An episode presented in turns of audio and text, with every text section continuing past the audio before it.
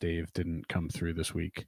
We're mentioning Dave early in the episode this week in case he tails off at the end.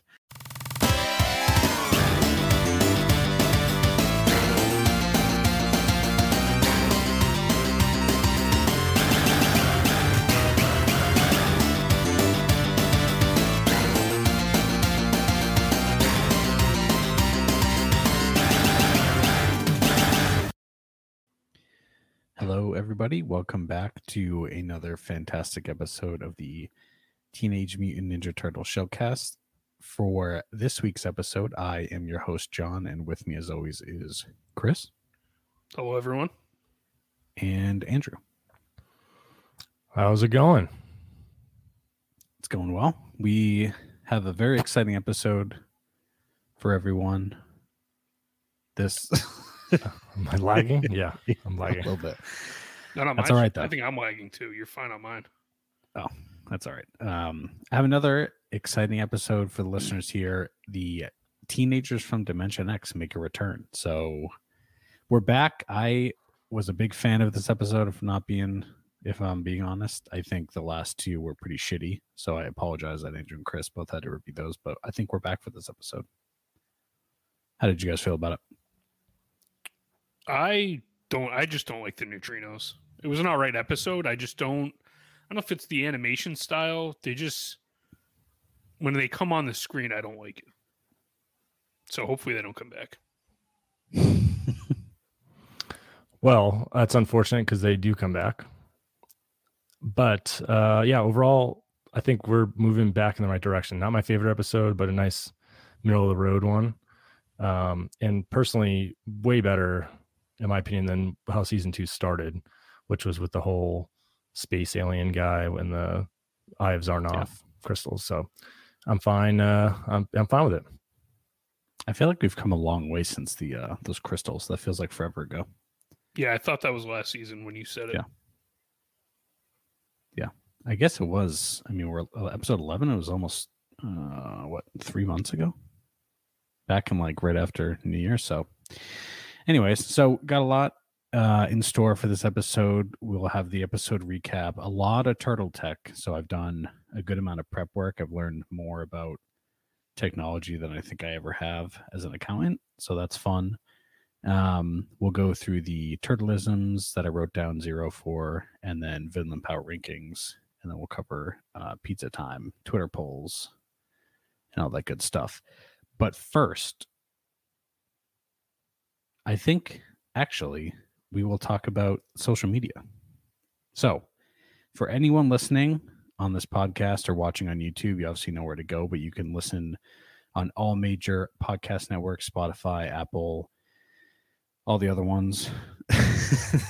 You can also watch on YouTube, which I was watching us on YouTube last week in prep for this episode, and... it's great. The YouTube page is great. The video is great. I'm a big fan. Yeah, YouTube is... I think we covered this last week. I listen to Spotify, and then I go back and watch the YouTube after I watch the episode of this week's episode. YouTube's my favorite way to consume the podcast, which I guess doesn't necessarily make it a podcast, but the visuals are nice. The backgrounds, all the work that John and Andrew put into the visual is a nice touch. So if you haven't checked out the YouTube, check it out, subscribe.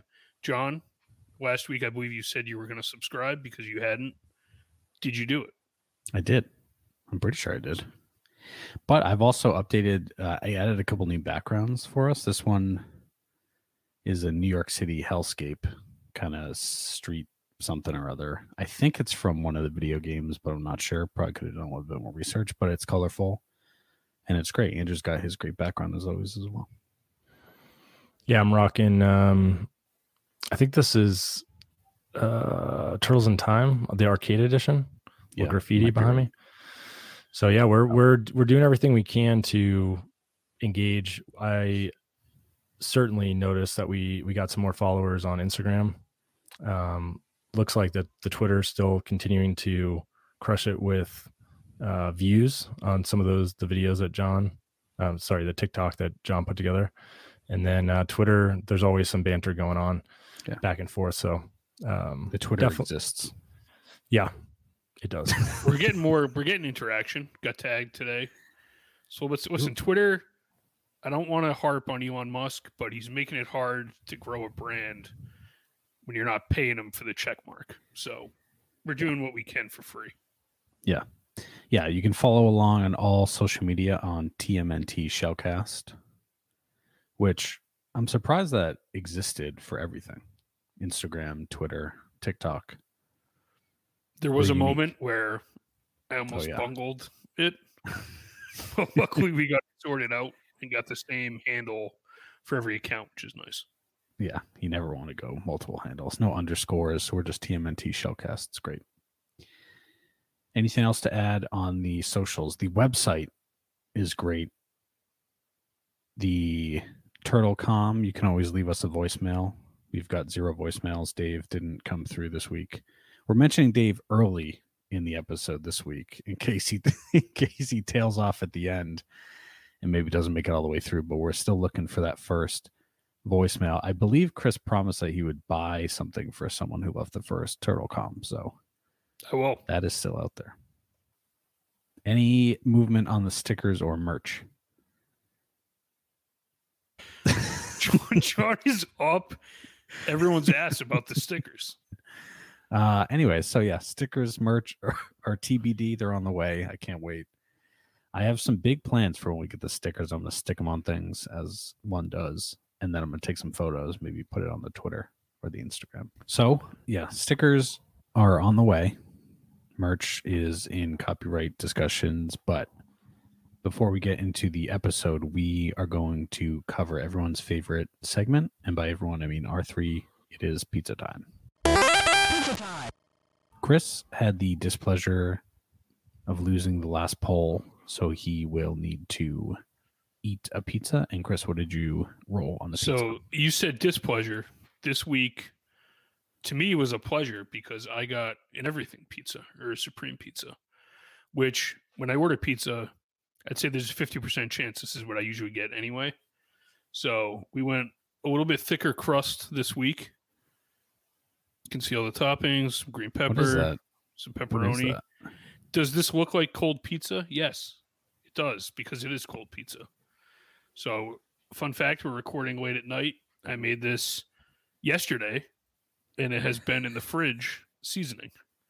So we're going cold. Is that a frozen? This was, I'll give you one guess. What does this look like? I don't know. Pizza. My screen is frozen. Yeah, it's a frozen. That really doesn't look appetizing. What is that white garbage on top? That's cheese. That rosemary? Yeah, I added some Parmesan, some shredded Parmesan. So is this scratch made or is this store bought or is no? This is a frozen pizza. This is a store brand rising crust frozen pizza that I added Parmesan cheese and some red pepper flakes to yesterday. Chris, you absolutely give Andrew shit for adding anything to the pizza. John, now you're adding red peppers and cheese. It's an everything pizza. I can put whatever I want on it. Everything. Okay. But you didn't put everything. You put a very select few things on it. Well, I don't have like pizza toppings just floating around. So here we go. Cold everything pizza.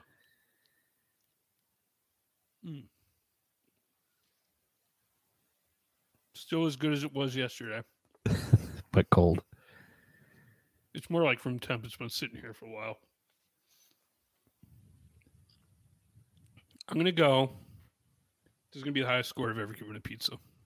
I would pay $8.44 for that slice. Wow. I honestly don't think it's going to get better than that for me on the pizza wheel. I can't imagine there'll be toppings that are better than everything. So your highest, that doesn't make any sense. If it doesn't get any better, that's on the wheel? Well, it's not perfect. Okay. Chris, you gave it $8.44. is what I would pay for that pizza. Gladly. Okay. That's a pretty good rating.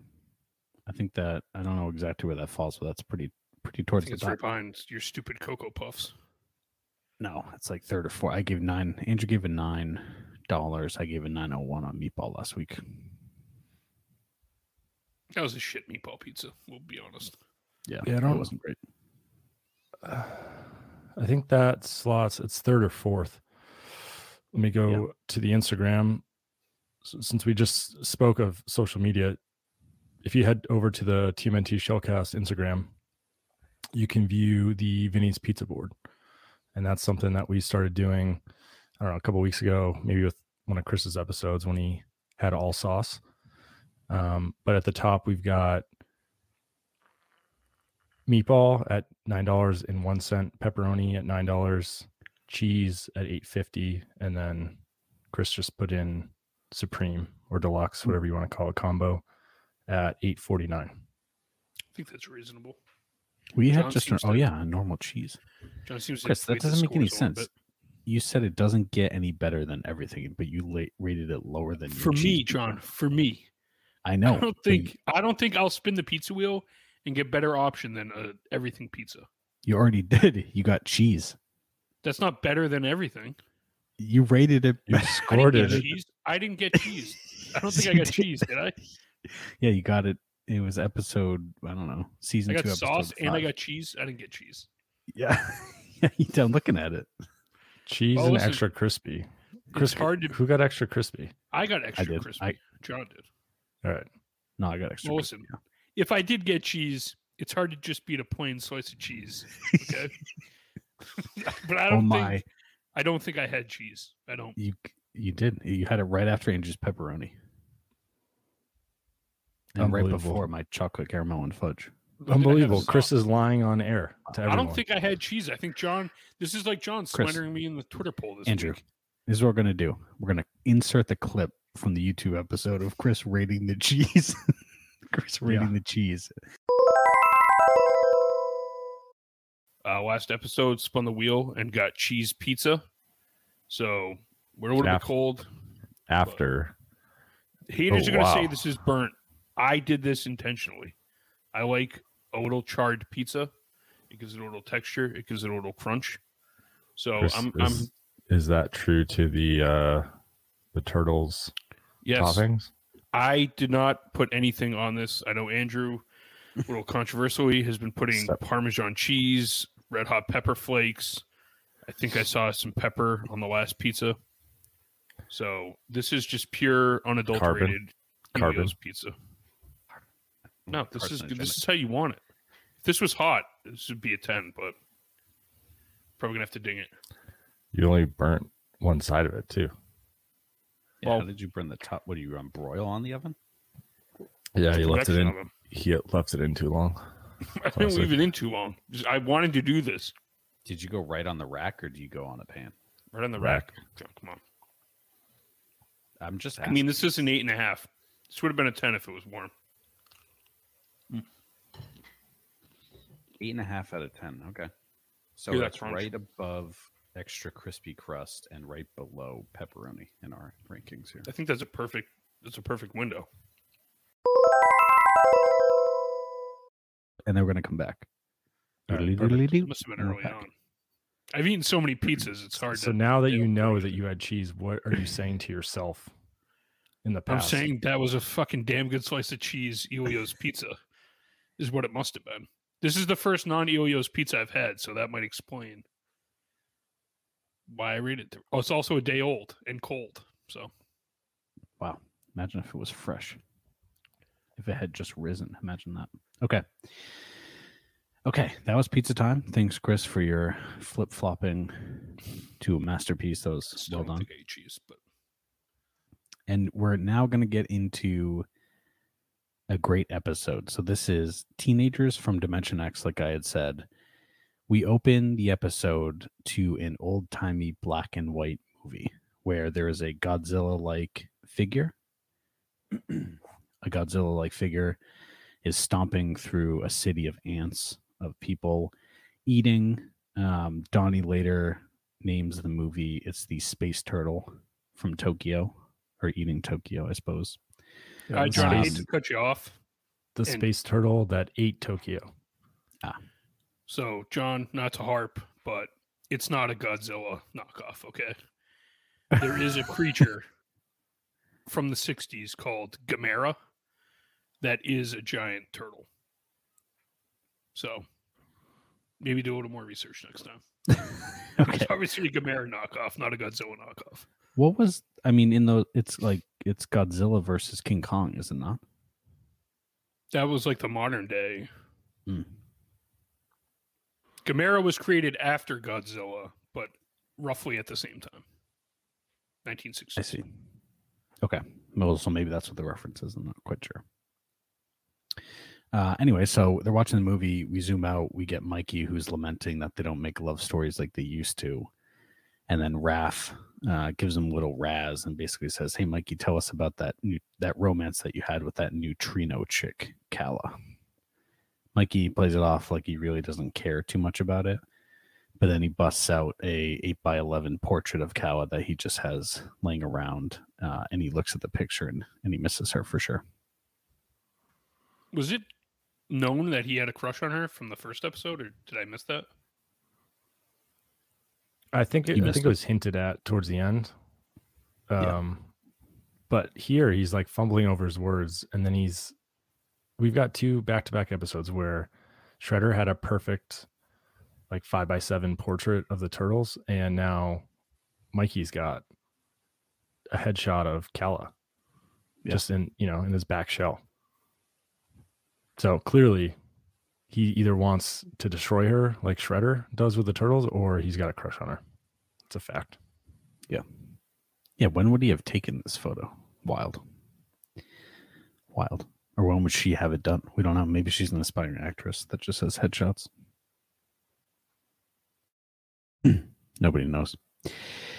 Okay, so then we fades to Kala, and we get the Dimension X, the neutrinos are flying through, cruising through the battlefield. They spot the Technodrome that is just sitting in some wasteland. They decide to fly and buzz the Technodrome, check out the cargo bay, so they fly into it.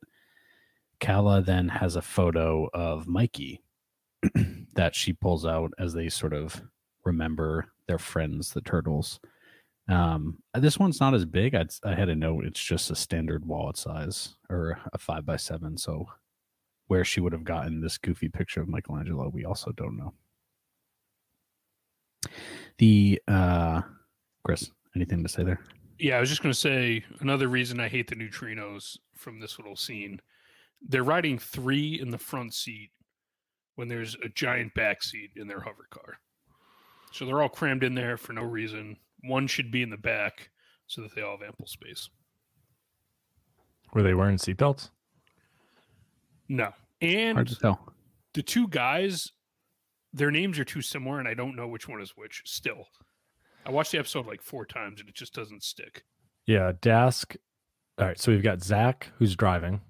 He's with the sunglasses. I think he's yellow. He's got like the red or orange or brown hair. And then Dask has like the one that comes out like 4 feet in front of his face. And he's in, I think he's in the yellow jumpsuit. Okay. And Kala is the girl in green. So they are very similar. Yeah. So Dask has the purple hair that comes way out. He's wearing a white or a yellow jumpsuit with purple accents. But their voices are very similar. They've got the, what is it, like 1960s daddy-o, and we'll talk about it in turtleisms later, but it seems like the neutrinos are stuck in an era that precedes the turtles in the late 80s. And then the Starmobile, I think they call it the Starmobile, but yeah, they're just cruising in that. If you recall, they left one back on Earth, so I think that's why all three of them are in one, but your point is well taken. They could easily do two in the front, one in the back. I forgot that they left the car and Earth. That's a good call that they only have one now. That's pretty good. I wonder if they actually meant to do that. Nobody knows. So the neutrinos pull into the cargo bay. They're, sort of hovering around. Their transdimensional or interdimensional transmission picks up on Krang calling Shredder, and they intercept this conversation. Krang tells Shredder that the Mental Neutralizer is ready and that he's going to open the portal in 60 seconds. but he needs the Mental Neutralizer needs to operate on 10 trillion megahertz, which is also the frequency that the Neutrino's car runs on. And so there's this idea that they're going to be able to sort of intercept or neutralize this Mental Neutralizer. That's just a shit ton of megahertz. I was trying to find something for reference that, like, to put it in perspective. I couldn't. I was trying to Google too quick, and I just didn't come up with anything. I don't know if you guys looked at it. No, I meant to, but I was also thrown off. Isn't there something above mega for a prefix? Like giga, maybe? 10 trillion megahertz is going to equal some amount of gigahertz. Or, yeah, it's got to be giga, right? Yeah, it must be. But we're on the imperial system, so we measure it in horsepower. Maybe that's why I'm confused. The other thing... Oh, Chris, go ahead. I was going to say, for reference, a radio, like the frequency that radio waves operate on is 88 to 108 megahertz. That's FM radio. So this is basically like a trillion fold. Yeah. I feel like this would just fry whoever's near it. Yeah, it's a ton of, I guess, energy. What does Hertz measure? I don't know, wavelength oscillation or something. That's the hard part about Googling it. I was expecting like a radio puts off this megahertz, this many megahertz, but oh, you guys are the science guys. The other thing that's a little confusing too is they are tossing around interdimensional transmission and transdimensional hypersignal. Did you guys catch that at all? Yeah. No, I'll be honest. Well, I was trying to make sense of the difference between interdimensional and transdimensional. Do you guys know the difference between inter and trans as prefix? Well, so if it was intra-dimensional, that would be within the same dimension. Interdimensional would be between dimensions. Yeah, so inter is between, and then Specific. Trans is out to any. Yeah, across or beyond. Transatlantic cable. Do you know what that is? You just saying things with trans in them, John? Do you know what that is? Yeah, we all know what that is. Yeah. Marconi Beach. Spin facts, John. Yeah, suck on that, John. Yeah, wow. I will suck on that. We just laid cables on the bottom of the ocean. That's how we communicate with Europe. That's how the internet works too, buddy. It just goes underwater. Crazy. Yeah, would you call that an intercontinental phone line or transcontinental phone line, John? I would call that both synonymous. It's like bi-weekly could mean twice a week or every other week. False. Think about that. Semi-weekly means twice a week. Bi-weekly means every 2 weeks. Could mean both. What does hemi-weekly mean? It means you got a V8 in there. Yeah. The mention of the Mental Neutralizer is going to bring us to our first turtle tech of this episode. So there's a lot of tech in this episode. And for that reason, I'm going to be keeping score for the two of you. So the Mental Neutralizer. Chris, what is the Mental Neutralizer per this episode? Oh, he took a bite. While he's taking a bite, I'll fill in for him. I'll tag team in. So far through this scene, I think all we know is it's going to impact the brainwaves of who's ever placed in there. I don't think there's a whole lot of elaboration, but essentially what Shredder wants to do is capture the turtles, put them into the Mental Neutralizer, and then do something to their brain. Yeah. Yeah, I agree. Based on the name alone, just dumb them down to like a base state. Yeah. I interpreted it as sort of memory erasing the memory. Cause I think what Crane says is once they have the turtles in the Mental Neutralizer, it's going to basically wipe their memory. They'll bring them back to Dimension X and put them on exhibit for the freaks that they are. Which is a diabolical plan. He went from just wanting to get the turtles out of the picture to like mentally and physically humiliating them in front of everyone. Yeah. Yes. So memory erasure, or a tool that can erase your memory. Over, Chris, this is how we're going to play this game for this episode. I'm going to give you the technology, and then one of you is going to pick a year that you think that it was created or closest to, and then the other person will guess over or under that year. So if they think it's earlier or later than that year. Does that make sense? It does. Which one am I doing? Am I guessing the year, or am I... For the first one, you'll guess the year, and then you'll guess over or under. So, Chris, when do you think memory erasure was researched, tested, or sort of hypothesized or theorized? What? Hypothesized? Buddy, this could be pre-recorded history. No. Erasing, when did people think about getting rid of memories permanently? When do researchers think that they were able to trace and destroy memories, if they were? With a machine. With science. This is like... All right, yeah, I'm good luck, Chris. Guess. This is bullshit. I'm going to guess... I feel like you should give us... If we're going to do the... date, you should give us multiple choice or like a window to guessing, because if Chris is guessing out of the blue, I'm gonna guess he could guess anything. I'm gonna guess 1903.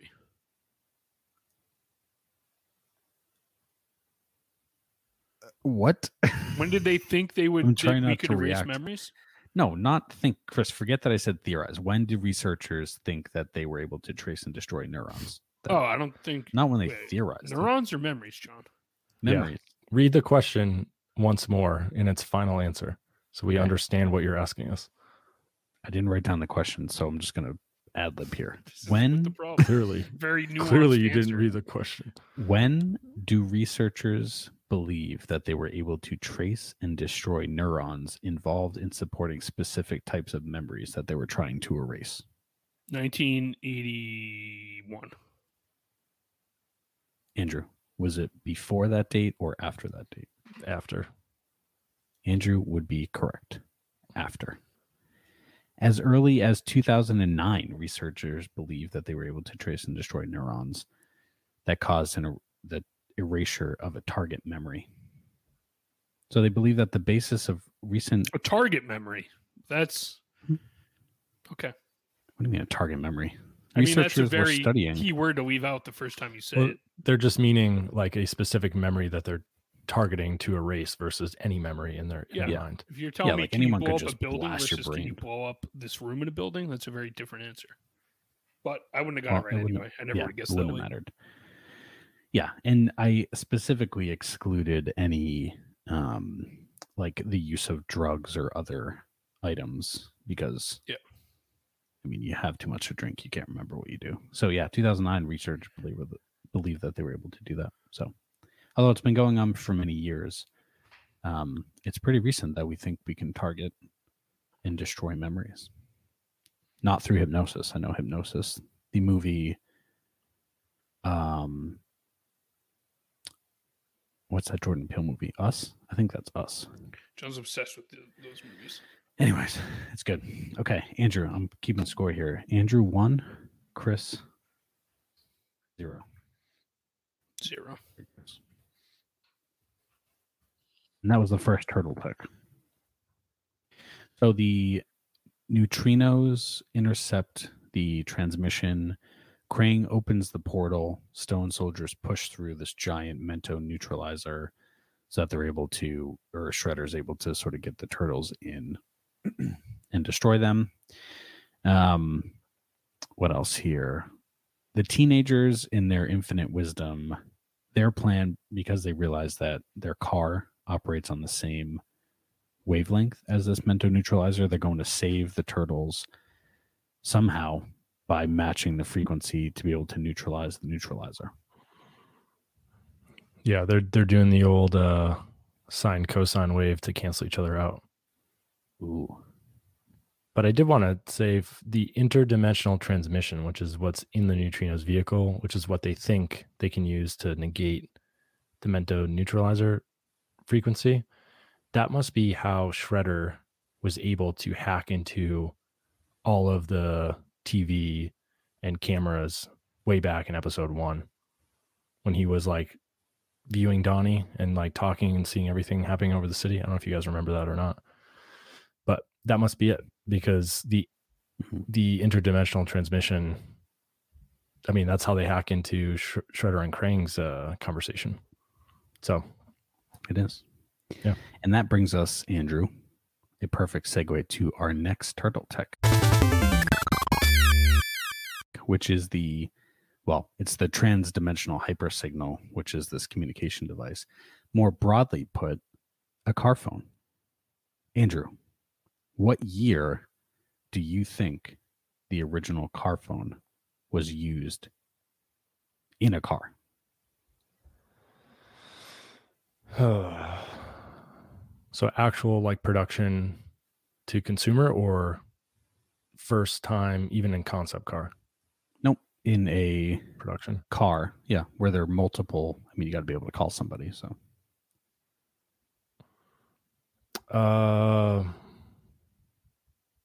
1975. That's my guess. I'm going to go or after. Earlier. I think probably like Rolls-Royce or some luxury car had it before that. The first car phone was used widespread on June 17th, 1946. Chris, you win that round. Perhaps in a presidential vehicle or Duesenberg? Actually, maybe? No. So the original equipment weighed 80 pounds or 30 kilograms for all our metric system listeners. There were initially only 3 channels, but they were used broadly within the St. Louis, Missouri metropolitan area. The Bell system, or Bell Systems, was the first company to install them in cars. And then eventually so many people started to use them, they needed to increase the channels, et cetera, et cetera. But 1946. Damn, that reminds me. I looked up after last week's episode with the backup cam in our Mount Rushmore.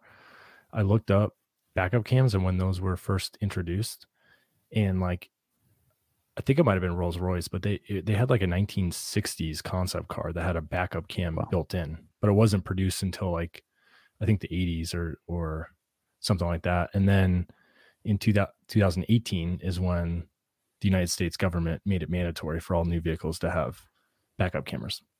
Was that, what year was that? 2018. Wow. Damn. So mandatory. Wow. Crazy to think. I'd love to know how this, what we're going to call the car phone or transdimensional hypersignal in that vehicle, how that actually worked without like cell phone towers. I don't know. It seemed like you just picked up on, it's like when you are on a walkie-talkie and you're on somebody else's channel, you just pick all their shit up. That's basically what happened. Oh, okay. So it's a proximity. I think that's what in my head, how it worked. That makes sense. Yeah, I think when I was researching it, Chris, that sounds right. Correct. But 1946 car phones. Incredible. Okay. So teenagers plan to cancel out the waves of this Mental Neutralizer. As they're discussing this, we actually get a reappearance of the foot soldiers. I don't know if you guys caught this, but they shoot the Neutrino's car as they sort of find them in the Technodrome. And then Krang catches on and is a little bit unnerved that someone has so easily penetrated the Technodrome. It's great to see the foot soldiers back. I mean, it was brief. It was just a couple like laser shots, maybe blasting out the Neutrinos, and then they're gone. Yeah, but effective. I mean, a couple shots, both hit their target, so it scared them away, right? Yeah, they're looking a little buff too. They've been in the gym in Dimension X, taking after those stone soldiers. So the teenagers, because they're now getting shot at, they activate a hypersignal that allows them to travel to Earth, which is interesting because the it's like the way that they get into Earth is almost like a sliding, like an electric door. Like they push a button this door, like grocery store door opens and they drive right through. So is that what the transdimensional hypersignal is? Their like portal generator? No, I had the hypersignal as, yeah, it might be. I don't know. I had that as the car phone because that's what they intercepted the call with, the hypersignal. Their portal was clearly different than whatever Krang has been using. Yeah, it's a different tech. Something about how they do it is different. It's definitely a different tech and intriguing to Shredder, right? Yes, very, very much. So Krang calls Shredder, tells them that the teenagers have gone through, and Shredder realizes that the fact that they can open portals is very interesting and could be very useful to him. So did you guys see how Shredder was holding the Krang communicator? No. Backwards. I'm going to share real quick. This is a perk if you're watching on the YouTube. He had it backwards in his hand. In his right hand, I noticed. Yeah. It was like his thumb. Look at his thumb right there. Whoa. He's holding it. I don't even know how I guess that's just his right hand. Yeah. Yeah. It looked weird when I saw it. Wow. Yeah. So, made for lefties, that's why. Dave, bonus. Dave is a lefty, by the way. Wow. Yep. I think only like 17% of people in the world are lefty. Being a lefty is cool, but nothing is made for you. There's scissors that are made for you for lefties. Yeah, but there's never any available. There's being like one a lefty pair for a whole classroom. Yeah, being a lefty is the ultimate hipster move because you're born that way. You're really doubling down.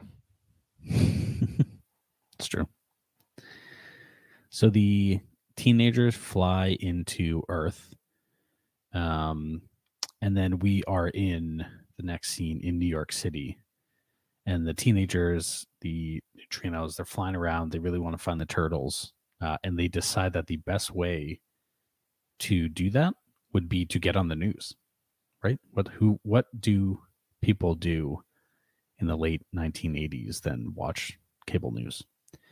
So they start flying around the Channel 6 news station. Byrne wants everyone to get...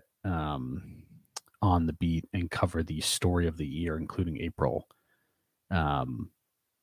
which just brought to mind, there's been a lot of stories this year in Manhattan.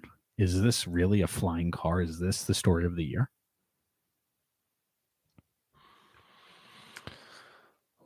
I mean, aliens?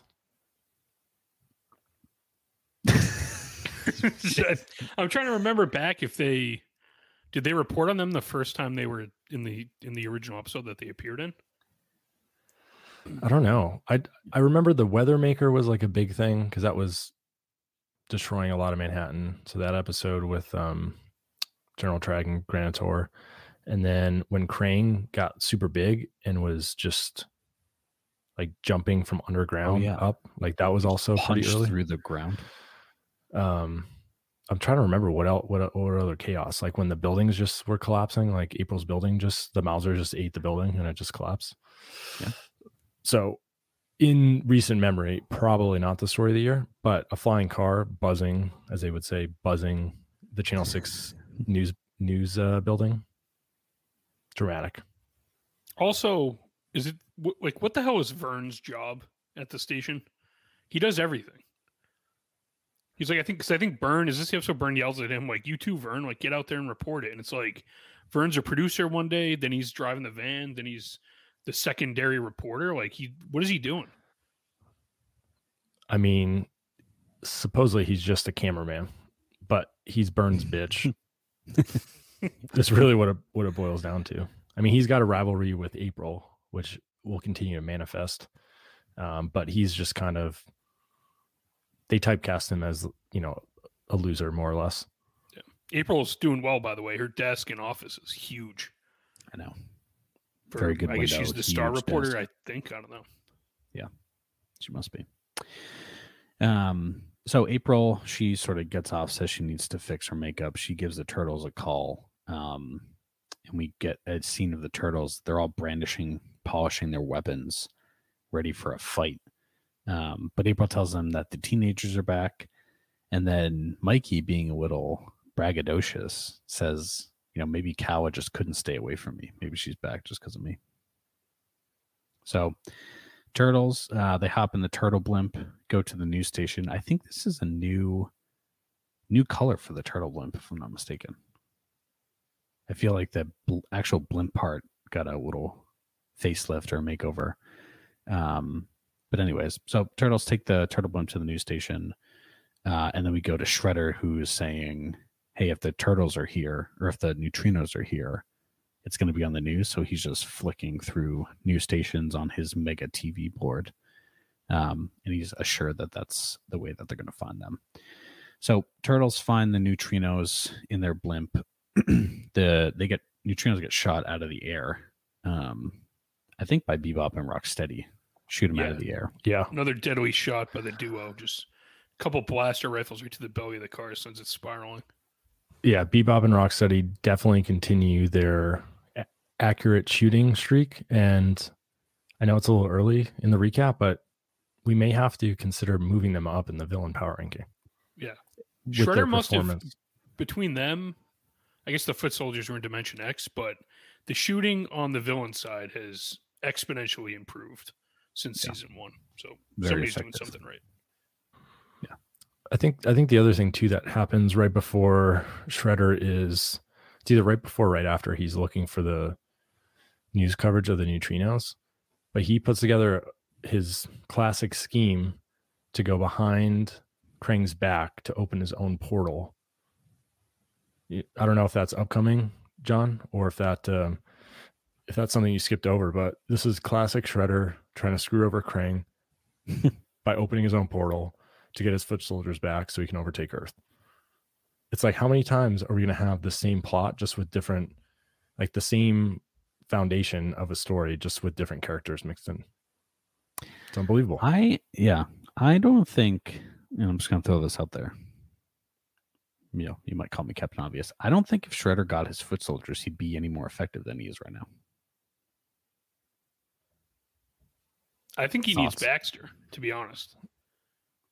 Since Baxter left, it's been a steep decline on Team Shredder. He's like adrift without a real fucking plan. He's just going back to the well. He's like lost. You know, he doesn't know. At least Baxter had, you know, he was inventing new stuff, or he like had his own angle. Shredder, it's the same two things. Can I open a portal and get more reinforcements? Or what was the other one from? I mean, that's really been it for Shredder, I guess. It's how many portals can I open? Yeah, and how many more mutants can I make to fight the turtles? Yeah, let me just put them in the clone machine. Whatever good idea I have, I'll just clone and then hope that the pure volume of what I have will overwhelm the turtles. Yeah, he's going quantity over quality, and that's Shredder's flaw. Yeah, that's his vital flaw. It's a fact. So Bebop and Rocksteady shoot down the Starmobile. Donnie is following closely. That they've detached from the blimp at this point. They're just in the glider, but there are too many thermal updrafts, so he is not able to control. He crashes into a fruit stand, which is just classic, right? How many fruit stands in New York City? And then Mikey, as you know, they're sort of crashed. They have all this fruit all over them. Mikey says that fruit wouldn't make a bad pizza sauce. And there we have our first pizza, I feel like in a while, but fruit pizza or fruit sauce. Yeah, did you guys catch what fruit? I feel bad for whoever has to eat this.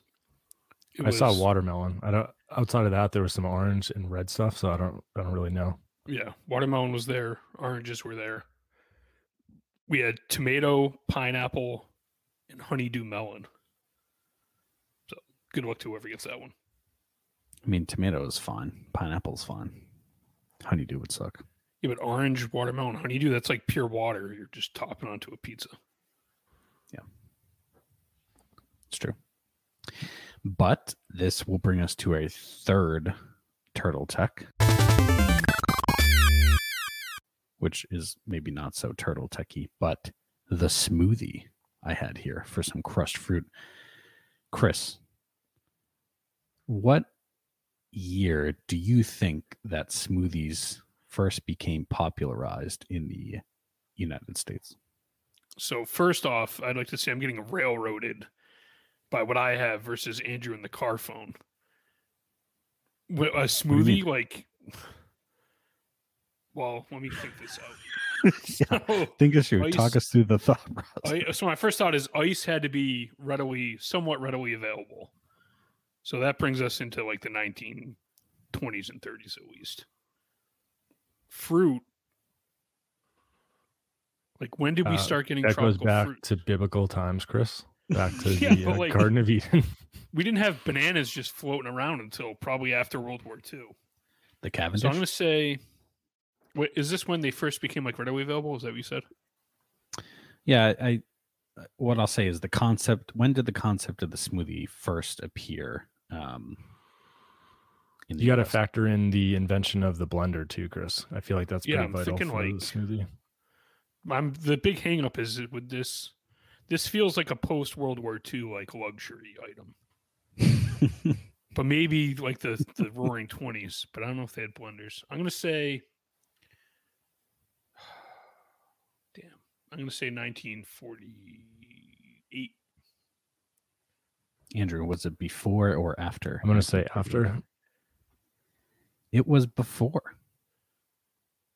So the concept of the smoothie first appeared around the 1930s when health food stores on the West Coast began adapting Brazilian recipes and selling pureed fruit drinks. Recipes for a banana smoothie and pineapple smoothie first appeared during the 1940s Waring Blender cookbooks. But 1930s is when they started to make their appearance in the U.S. So Chris, I was fucking right there. It's pretty impressive what I just did. Yeah. Yeah. When was World War II? 1940s, early 1940s. Yeah. I think it ended in 44. This is like, hey, we're just about to go into the Great Depression. Let's drink some pureed fruit. Yeah, see, I thought, based on Chris's... rationale, I thought this was post World War II for sure. I never would have thought we had pineapples readily available. Although I guess those came from Hawaii. Where did we get pineapples from? Probably Hawaii, right? Well, whatever. I wouldn't have guessed that a pineapple was just floating around California right after the fucking Dust Bowl happened. Yeah. You'd be shocked. So the turtles crashed into the the fruit stand. We then go, the turtles are back in the sewer. Mikey is very stressed that Kala has been kidnapped. So stressed, in fact, that he begins to meditate. Donnie rolls in on a motorized skaterboard that allows them to zip through the sewers quicker. And because it was so low-tech and easy to make, he calls it the Cheapskate. Along with the Cheapskate, he also has created an extra dimensional tracker that's able to track the auras of the teenagers so that they can find them pretty quickly. I personally think the Cheapskate is one of Donnie's best inventions so far. I was going to say it's definitely the coolest thing that he's invented, in my opinion. Yeah. Which brings us to the fourth turtle tech. Andrew, skateboarding. When was skateboarding as it exists today originated? Well, I'm thinking sometime in the 60s, personally. Because I know the big wave, like the counterculture snowboarding, skateboarding thing, I think was in the either late 70s or early 80s.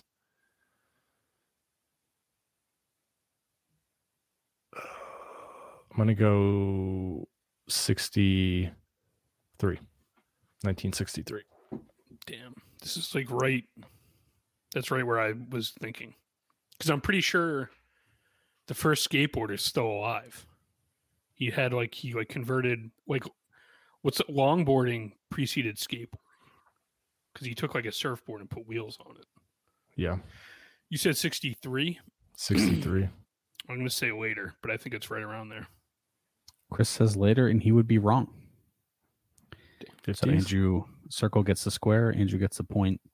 Skateboarding as it exists today was most likely born sometime in the late 1940s or early 1950s, when surfers in California wanted something to do when the waves were flat. This was called sidewalk surfing. A new wave of surfing on the sidewalk as the sport of surfing became highly popular. So thoughts? You're on the right path. Although yeah. I will say John's, as it exists today, you know, it's very different today from that. But well, Chris, I mean, you could probably theorize a concept of wheels on a board riding around in like the 1700s. Yeah. All right. Well, it's listen. I'm just which I said the words. I'm just repeating them back to you. I did say the words. All right. It's 2-2. Pretty good here. Before you move forward, though, one thing I do want to say: can Leo be any more dramatic? The answer is no.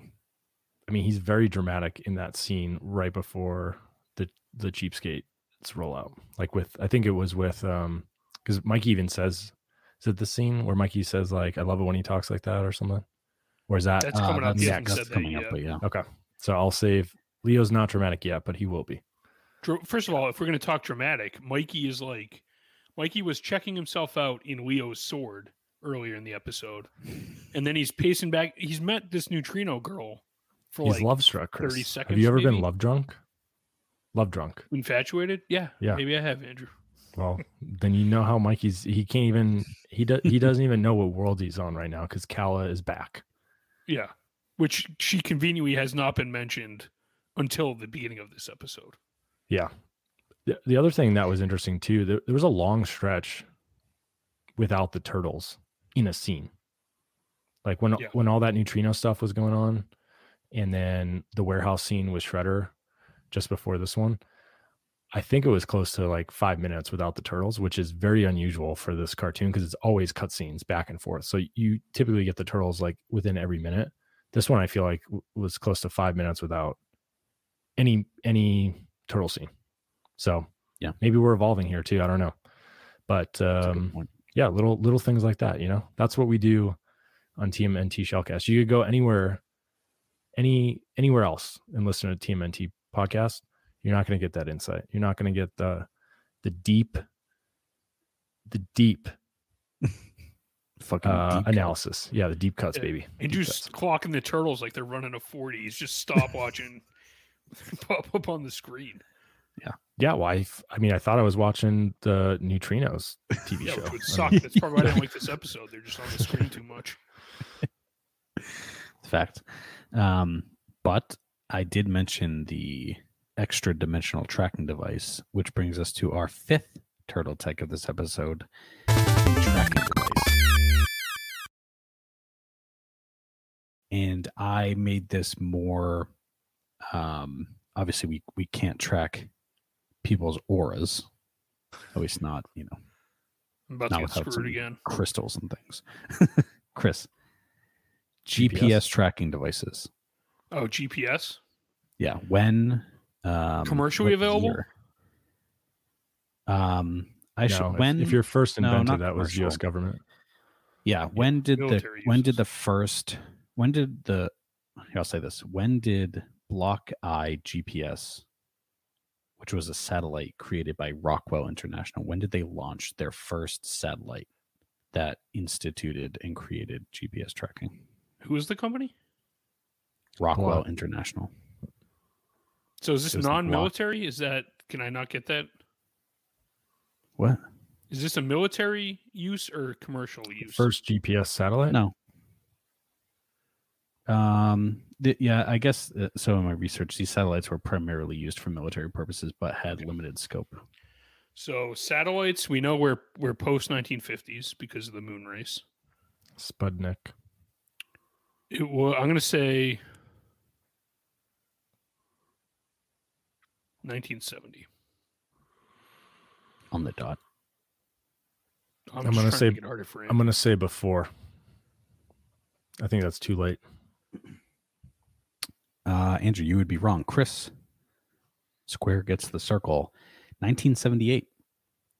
So GPS fleet vehicles began in 1978 when the experimental Blockeye GPS satellite was launched into space. It was a trial run of sorts for widespread GPS technology and was successful.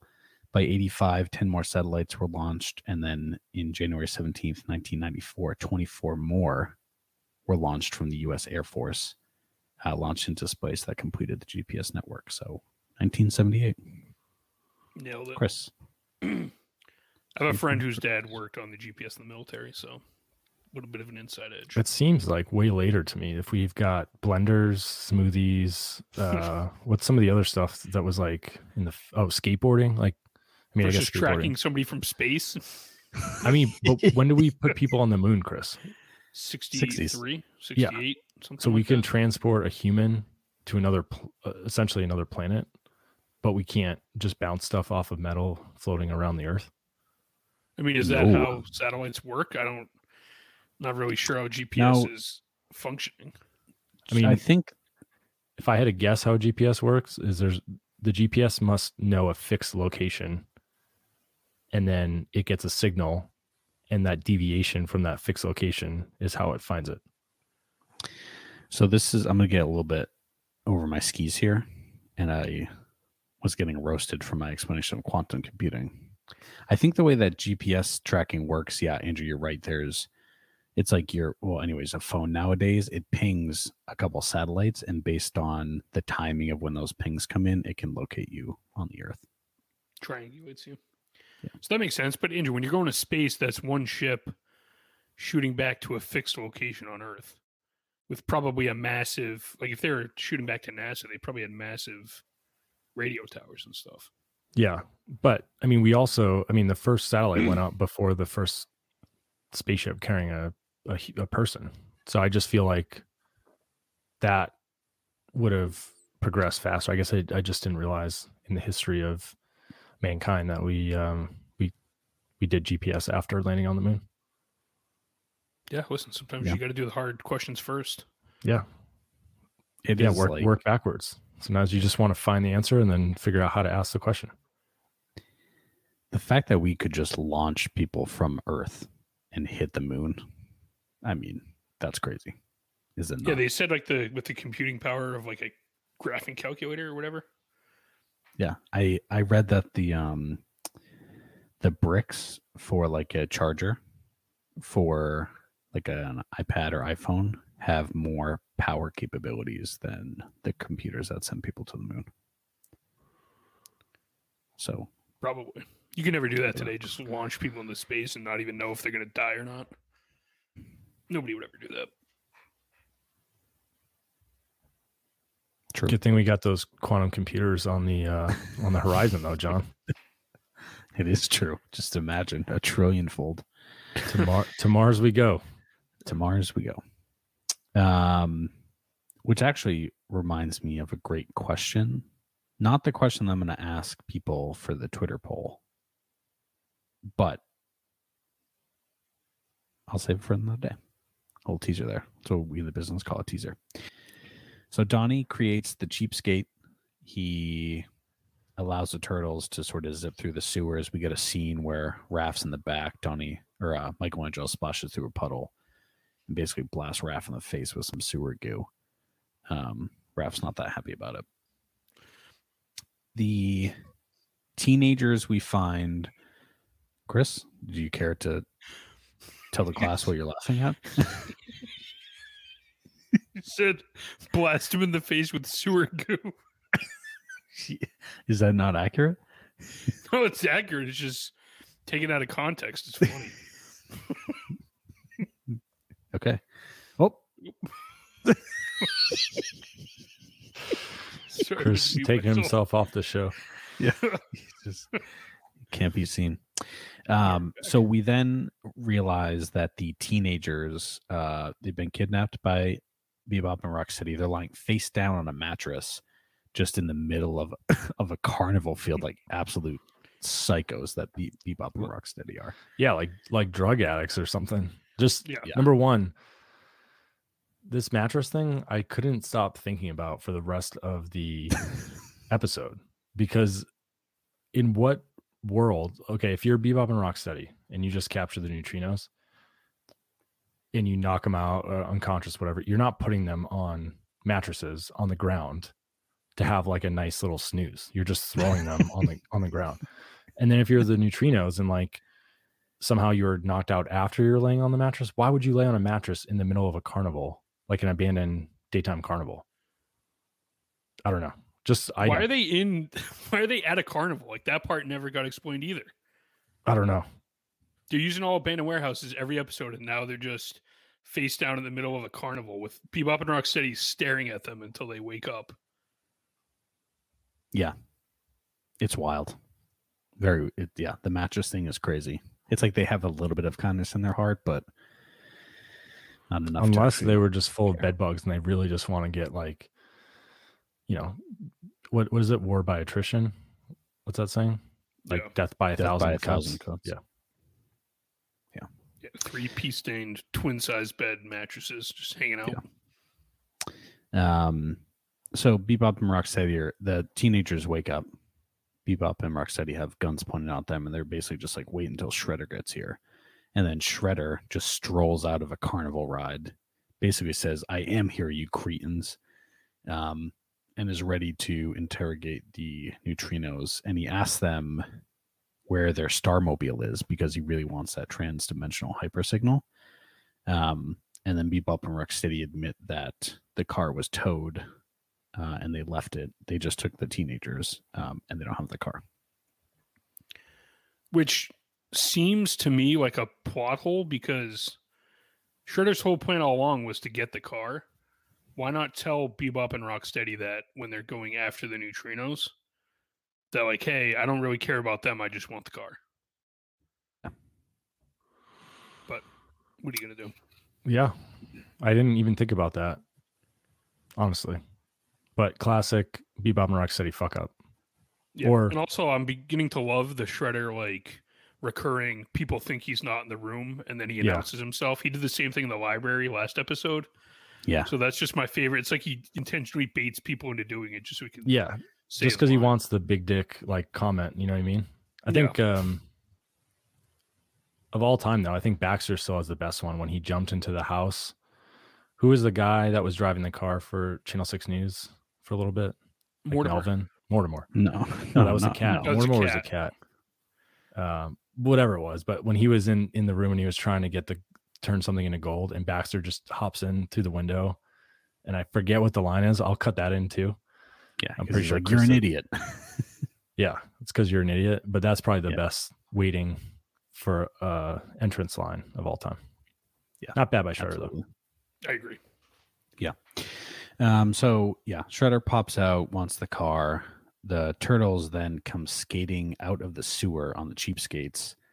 And Leo basically says, Shredder, surrender or face the consequences of your actions. And this is where Mikey says, don't you just love when he says things like that? And then we get a little fight scene here, which I liked. With some fight scene music. Yeah. Yeah, this is where I was watching the episode, and I'm like, damn, we're back. The shitty episodes are out of here. I was all in on this episode. Maybe it's because I was hosting it, but I was ready for this. I'm like, yes, here we go. Get a little fight scene, Bebop and Rocksteady in there. You know, perfect aim, basically fire a couple zaps at the turtles who then hide behind, some things, trash cans and such, and other things. As they're shooting at the turtles, the neutrinos bust out a weapon to try to help, and they send a electric signal to a power box that operates the roller coaster at this abandoned park, which then turns it on. Shredder, Bebop, and Rocksteady, who are all standing directly on the track, then get they then get basically barrel rolled by the roller coaster. They fall into the seats. And then Mikey, they fall into the seats and sort of get whisked away on this roller coaster. Which is just a classic, you're in an amusement park, you're going to lose a fight move to just get bundled into a roller coaster and then go zipping off by yourself. Yeah. That's probably why they probably thought of that idea and then just designed the scene around it, now that I think about it. Yeah, wow. 1000%. That was what the writer or the artist had in mind. Like, oh, let's have the villains get whisked away by a roller coaster cart, and let's build a scene back from that, including mattresses. Yeah, there's just like a list of ideas they have, and they just throw a dart at it each week and then design the whole scene around it. Yeah.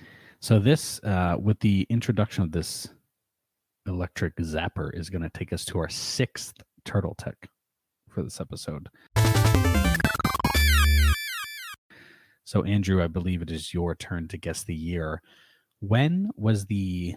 So obviously we don't have, you know, a gun that's as futuristic as the neutrinos, but what we do have on Earth is the taser or the stun gun, which also is an electrical zapper. So Andrew, when was the stun, the taser? When was the taser developed and invented? Taser is the handheld that you have to physically touch them. Stun gun is what it shoots with, like the string attached to it, right? Or am I mixing those up? No, that the taser in this instance would also be, it would shoot basically 2 nodes at somebody. Okay. Like, you know, I think technically you're right, Andrew, but for Jones. Yeah, the taser was like it just has the arc between the 2 things. Yeah. No, this one actually shoots the gun electrocutor, basically, is what we're talking about. That's right, yeah. Oh, man. All right, we know it was after electricity was invented. So we can safely say it's after the 1800s, or whenever that was. Well, electricity is theoretically just existing. I don't think it was invented. Oh, yeah. Harnessed. Yeah. Harnessed, yeah. Produced by mankind. When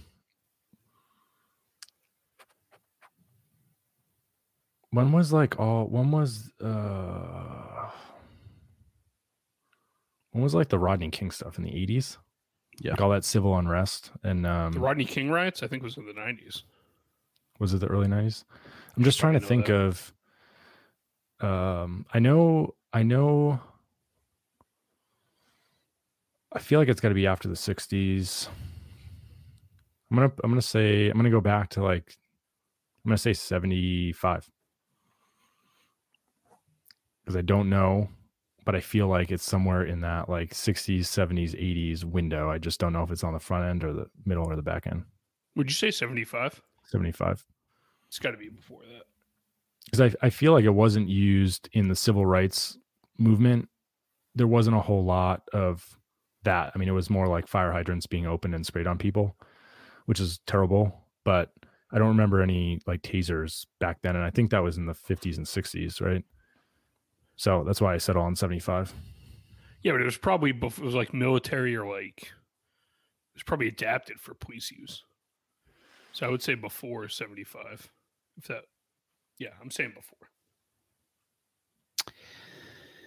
So I'm a little torn here because Andrew basically fucking nailed it. So the taser was invented by Jack Cover, who was a NASA researcher. He began developing it in 1969.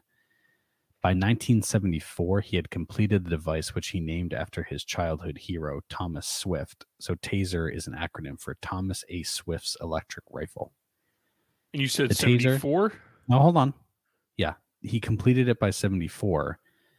But the TASER Public Defender product used gunpowder as a propellant, which led the Bureau of Alcohol, Tobacco, and Firearms to classify it as a firearm in 1976.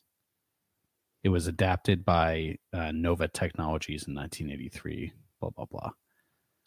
So Andrew said 1975. Listen, I don't want to be technical. Andrew got about as close as you can get, but still got it wrong. I mean, I thought we said stun gun. Shooting of the electric taser. Yeah. Yeah, he completed it in 1974, but then it was classified as a firearm in 76. What is it classified as now? Not a firearm? I don't know what it is now. Yeah, I think they adjusted it. I mean, I'll take the point. I feel like I need to call this a draw. I feel like it's a draw. A draw? He was off by a year. Okay, I'm going to give this if we don't have rules, we have nothing. I mean, I thought I was not doing the taser, but the stun gun. You're wrong. Which is different. No, would you have said 1974? I would have said 1974 if it was Taser. Okay. What you did was very impressive. It was just wrong. John's setting us up. It's like an unwinnable. What do you mean? This is a setup. I mean, there's what do you mean a setup? It's if you get it, if you say, well, no, it's not. It's the fairest way I can do it. Yeah, it's true. At least, Andrew, at least you're getting concrete things to guess.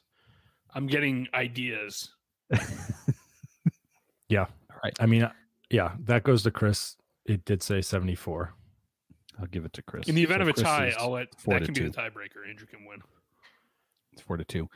But hold on, you say.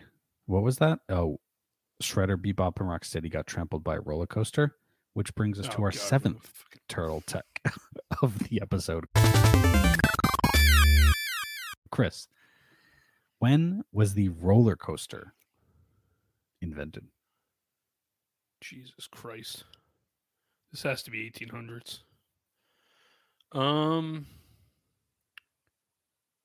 What are we talking? Just like a thing on a track? Like, what's a roller coaster? A ride for pleasure on a track? Like, what is? I need some sort of definition. Yeah, I mean, it could be, yeah. Whatever. When did amusement parks start? Probably. I don't think it necessarily has to be on a track, but yeah, the late 19th century. I'm gonna say, ooh, the fucking World's Fairs. Mm-hmm. Yeah, that's what I was thinking. I'm thinking Chicago for some reason, which I think was 1898. I'm gonna go 18. Ooh, what was Eiffel doing in France? 1884.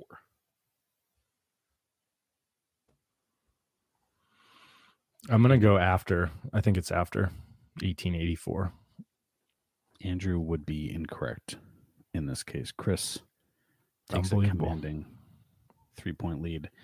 So, roller coasters are believed to have originated from the so-called Russian mountains, which were specifically constructed hills of ice located in the area that is now St. Petersburg, Russia. Built in the 17th century, the slides were built to a height of 21 and 24 meters, 70 to 80 feet, and had a 50-degree drop. 50 degrees. Holy shit. They were reinforced by wooden supports. Later in 1784, Catherine the Great is said to have constructed a sledding hill in the gardens of her palace in St. Petersburg. The first modern roller coaster opened in Paris in 1817. Featured wheels securely locked into the track guardrails. All right, so either way, I'm right because that first one was kind of yeah. It's hard to know if we're doing modern or like the first ever. It's hard to know what. I mean, either way, I was wrong, but the questions could be a little bit more clear, more clarity. I'm trying to provide clarity here. I think we were thinking the same thing, Andrew. Like my answer was for a wheels on a track. Like I wasn't thinking fucking ice hills. But well, those aren't, I mean, the ice hills had tracks. Well, whatever. I wasn't thinking Russian sledding, okay? Okay. Well, like if you had said when it was sledding invented, that would have made more sense, or like bobsledding. Chris, sledding was like, who God knows. Yeah, all right, John. Now trying to, when do we think about erasing thoughts? Probably. In 2009. Neanderthals were walking around. 2009. Okay. So we're back to the episode now. Just to, well, I guess Turtle Tech, Chris has a 5-2 lead, so not Andrew. There's a commanding lead, some would say. If I get the next one right, I win.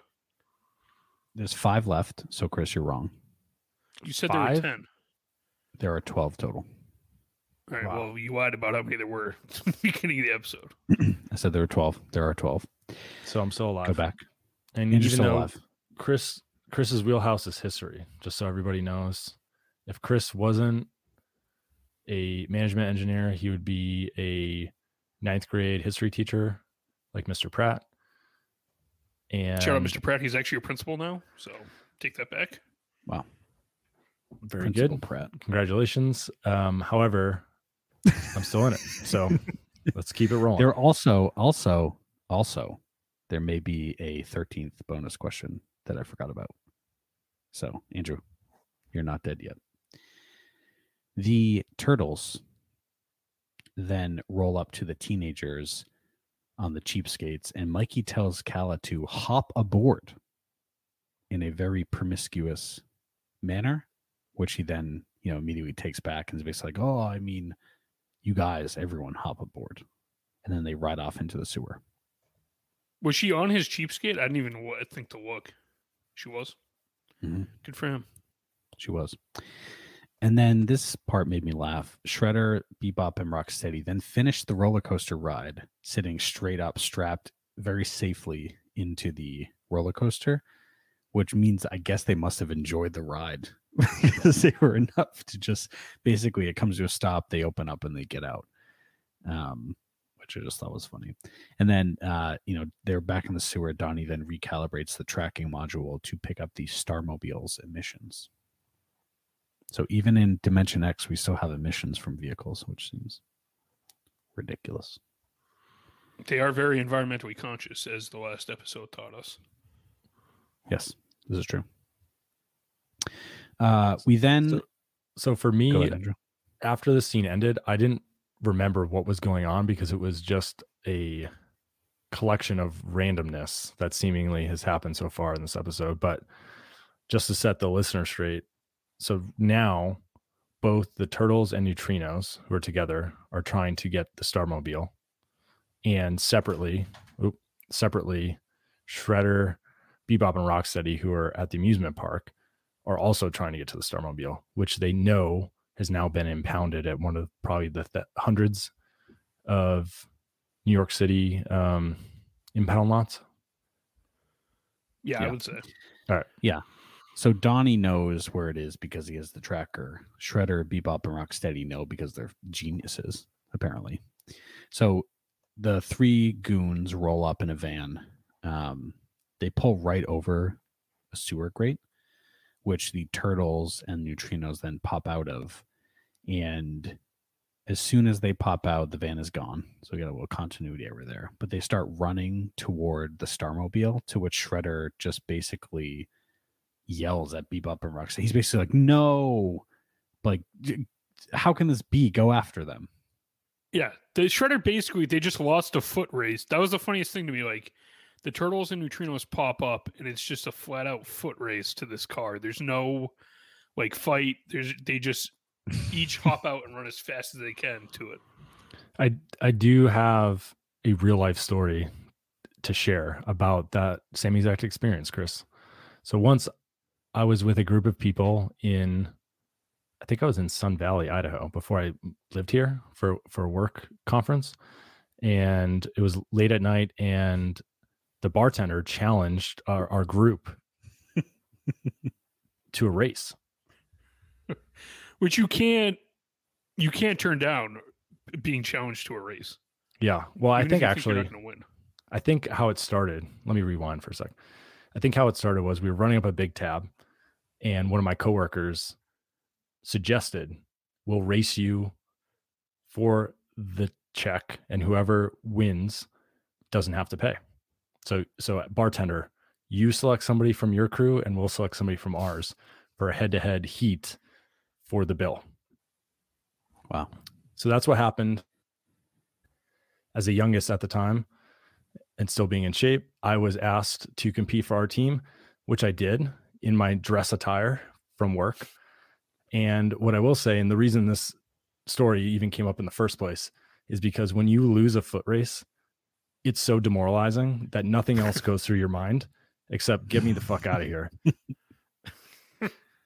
And I, in fact, lost that foot race. I didn't even finish it. We got off the blocks, the makeshift blocks, and like within 5 strides, I could tell this guy like does this on a regular basis. He swindles people out of money left and right, and he was just gone. And so I didn't even finish. I knew I lost. I just went home, went to bed. It's like Frozone. That's Frozone. The guy from the Incredibles, Atlanta Braves. Oh yeah, the guy that runs ballpark that races people. You ever seen this guy? I think he's the Freeze. I don't think he's Frozone. Yeah, Frozone's from the Incredibles, I think. Yeah. Well, he's dressed in the Frozone stuff, but yeah. Oh, gotcha. Yeah. Or like Jerry in Seinfeld, when the car backfires, he gets out early. Mm-hmm. But I was just going to say, it's incredible how, like, no matter what age you're at, being fast is cool. Like, when you're a kid, everyone knows who the fastest kid is. And then even if, like, if you're an adult and you win a race, it's still, you're like, oh, that guy's cool. He's faster. It's impressive. If you ain't first, you're last. That's the good old, speaking of racing. Yeah. Yeah. Ricky Bobby. Shake and bake, baby. Reason, shake and bake. Coming to my mind is us racing Dad in the front yard. And Dad just getting so mad because he lost. Does this ring a bell to anyone else? Yeah, that's a classic. I think it was you, John, that beat him. I think it was, yeah. I remember watching from a distance. Yeah. I mean, he smoked like a chimney, so there's no way his lung capacity was going to get him more than he's probably wearing work boots, too. It's crazy, though. Speed and being fast. Like Harvey, so my son is 5 now, and I did that faster. That's like usually the first thing. I did that faster than my friend. I did that faster than I did it faster than you, Dad. So he's very much in the speed, need for speed. Where that comes from, be a point. I don't know. It's going to be a point where you get out hustled by your kid. So that's coming. Yeah. And I was watching, it is coming. It happens to every parent. And I was watching Zootopia. Have you guys seen that? Mm. No. I feel like I'm thinking of Over the Hedge. I have not seen Zootopia. Zootopia is actually a really good Disney movie, or Pixar movie, whatever it is. But I will say there's a line in there where I forget the fox's name, the main character, the fox guy. And it's right after they were almost attacked by a jaguar, which is not a spoiler. And they get into this little like chairlift sort of thing, canopy lift. And he's sitting there and he's like, I've learned 2 things at a young age. Number 1 was never let them see that they got to you. So that's my advice when my children beat me in a race. They won't even know, because I won't let them get inside me. You know what I'm saying? Yeah, they're not going to be playing. They're not going to be in my head. You know, I'm going to be stone faced. I might even pull. I wasn't even racing. One of those like I didn't even want to win. Just hear I choose not to run. Yeah. So anyway, check out Zootopia. It's a good one. Yeah. So they're in a foot race to the Starmobile. Shredder yells to stop them. Why doesn't he run? Why doesn't he fight? It's unclear to me. Good guys get to the Starmobile. They then take off and start to track the Mental Neutralizer. I think they try to push a button basically to track this thing. But the switch doesn't work, to which then Raph makes a comment and it says it serves them right for buying cheap imports, which is just another like weird thing. Yeah, John, this, if you remember in history, this is when like Japanese auto imports started taking over U.S. auto manufacturers. So maybe a little pro-America sentiment from, who is it, Raph? He seems like he would be the.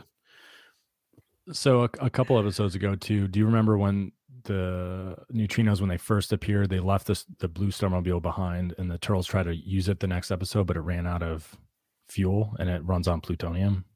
Do you remember that whole scene? Yeah.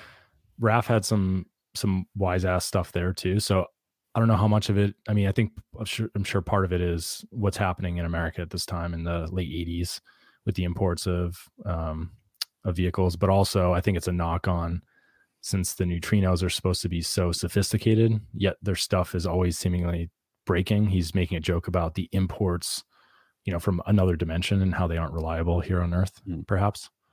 I don't know. Yeah, that does make more sense, because their cars are modeled after like classic American 50s style cars. Yeah. But either way, I mean, something's broken again.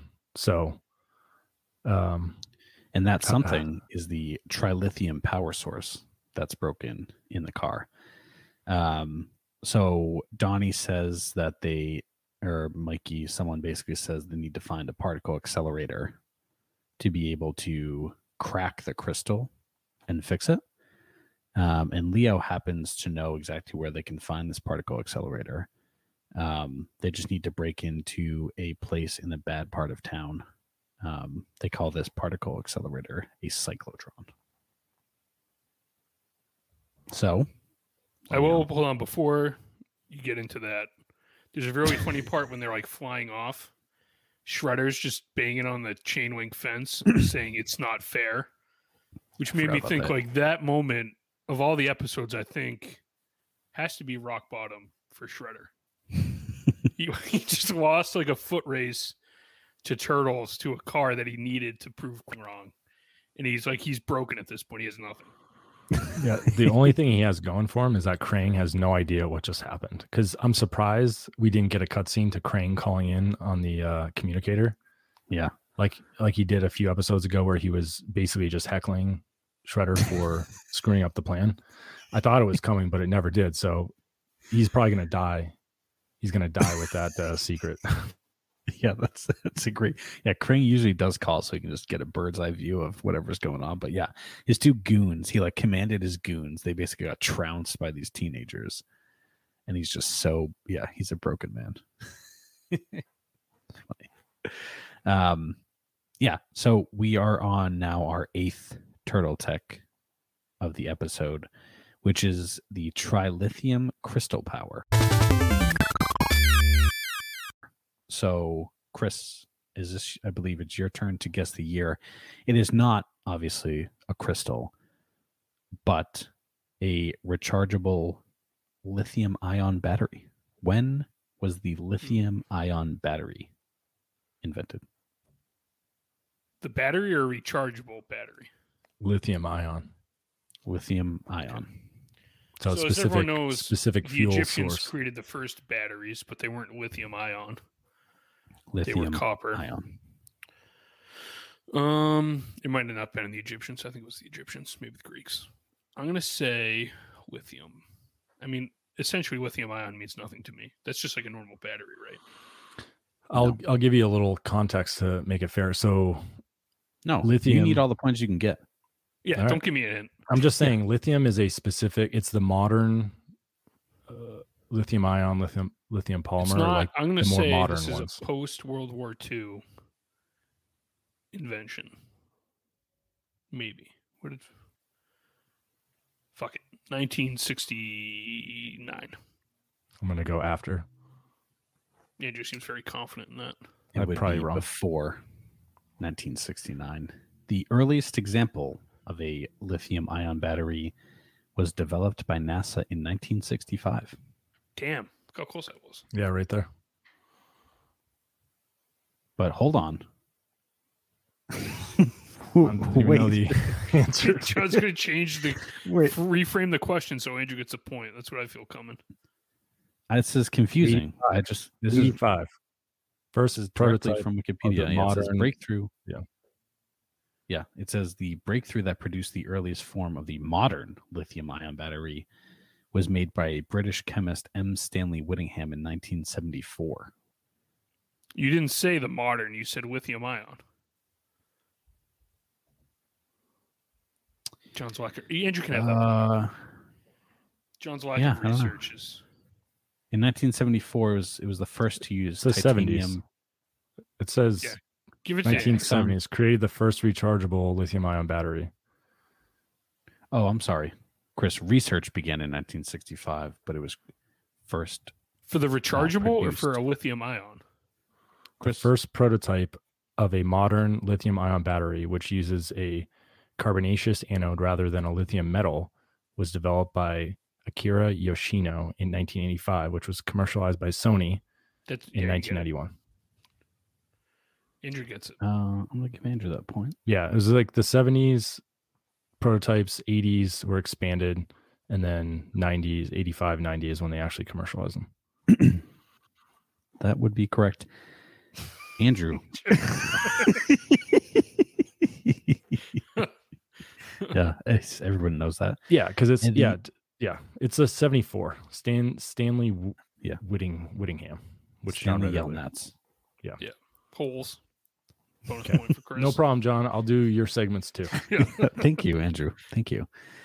The Turtles were on their way to a particle accelerator, Andrew, for the 9th Turtle Tech. When was the particle accelerator first built and created? This is a tough one. Is it though? Is it really? It is. It is also crazy how much stuff happened in the 60s and 70s. It is. Yeah, because that was like the peak of technology before people cared what the government was doing. So they could just do whatever they wanted. Yeah, well, I also think the fact that like after World War II, and then everybody's like, racing to be a world power so that they never have to go through what, those countries went through in World War II. So anyway, particle accelerator. So nuclear. Okay. So when was nuclear energy created? Because that I feel like is around the same time. So I'm going to say 1952. I will say earlier, and I will even say that the first one was in Illinois, I believe. John's looking it up right now. No, there's two types. I actually researched this separately of this episode, but somewhat recently for something else. So this, in my research, here, I'll read it and we can discuss the facts. Ernest Lawrence created the first cyclotron, which was a mere 4 inches in diameter. In 1939, he built a machine with a 60-inch diameter, and he built one 184-inch diameter in 1942, which was taken over for World War II. The first large proton synchrotron was the Cosmotron at Brookhaven National Laboratory, which accelerated protons to about 3 GeV, which I think is like what you would typically blast things with. And that was created in 1953. Yeah, I think the bigger ones, but this says 1929, Ernest Lawrence created the first cyclotron in University of California, Berkeley. Yeah. So I don't know if we're going particle accelerator, if we're going cyclotron. What did you say? 29. I said 52, I think, so I was wrong. And Chris, you said earlier. Yeah. I believe. I'm going to give Andrew the point here because I'm not because we're going to make this interesting. It's going to make it interesting. I'm not going with these rinky-dink ass early ones. I'm going the big particle accelerators, which was 1953. Chris, I'm sorry to say. John, I mean, are we talking electrostatic or are we talking electrodynamic? We're fucking talking a large proton synchrotron. That's what I'm talking about. I'm the fucking judge here. This is 5-4. Chris is up by one. I'll take it. And we have potentially 5 things left. Yeah. Okay. Well, apparently it doesn't matter. So yeah, just make it close at the end. So the Turtles, they go to the bad part of town to the particle accelerator. Donnie says that they need to bombard the crystal with Betron rays, and then it'll be good as new. He puts the trilithium crystal into this thing where a couple robot arms just take it and place it on this little pedestal where it then begins to get bombarded. The crystal and or machine begin to heat up very rapidly and emit this very bright glowing light. Everyone's very scared that this thing is just going to blow up. I think Don even says this thing may blow. Well, it doesn't help too. Donnie told them right before either this is going to work or we're all going to die. Is more or less what he said. He does say that. The crystal goes from the size of like the hood of their car to like fits in the palm of their hand when they're in the lab. So I don't know what's going on with this thing. Yeah, nobody does. This is where you know, the turtles put it in this machine, start using all this power. Krang gets on the horn, rings up Shredder, and basically says, "Hey, you douche, I know where these turtles are because I just got a reading on my tool, whatever, that said there was a very large power surge that penetrated the transdimensional barrier. It was so powerful that it penetrated the transdimensional barrier." And that Krang knows that it's beneath the streets. Very, keep this in mind, beneath the streets in an area in the northwest sector of the city. So this, if you want to go down a rabbit hole separately, there's a theory out there that the world like spun into a different dimension when they fired up the Hadron Collider, which is the biggest particle accelerator in the world in Sweden. So if you think about it, that theory kind of fits with Krang being able to detect the particle accelerator. He's in a different dimension. So food for thought. Also, they said northeast part of the city, which any of you know where that is? What neighborhood? Are you sure they said northeast? Yes. Pretty positive it was northwest. Nope. I checked it twice because I looked this fact up.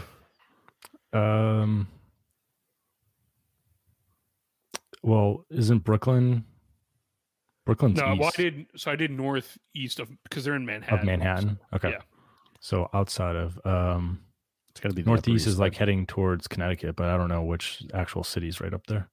Yeah, which it's a neighborhood of Manhattan. Traditionally, when you think of New York, one of the poorer neighborhoods. The Bronx? No. Harlem. No, that's true, but not. Bronx is north. Harlem, yeah. Harlem is east. The answer is Harlem. Yeah.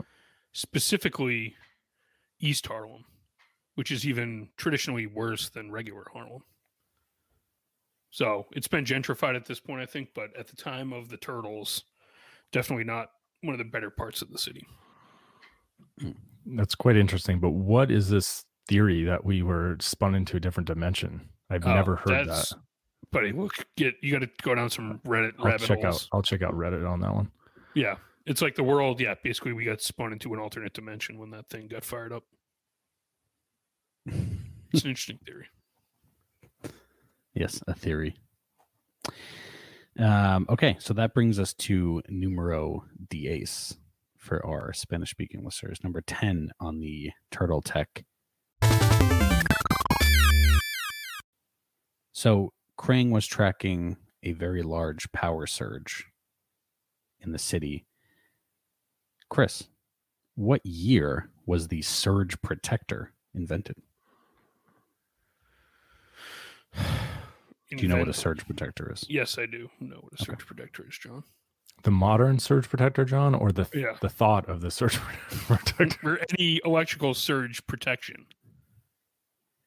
The first electronic voltage surge suppressor. Which was a predecessor to the power strips. I'm not talking a power strip. I'm talking a electronic voltage surge protector. There's a patent for this, so. 1958.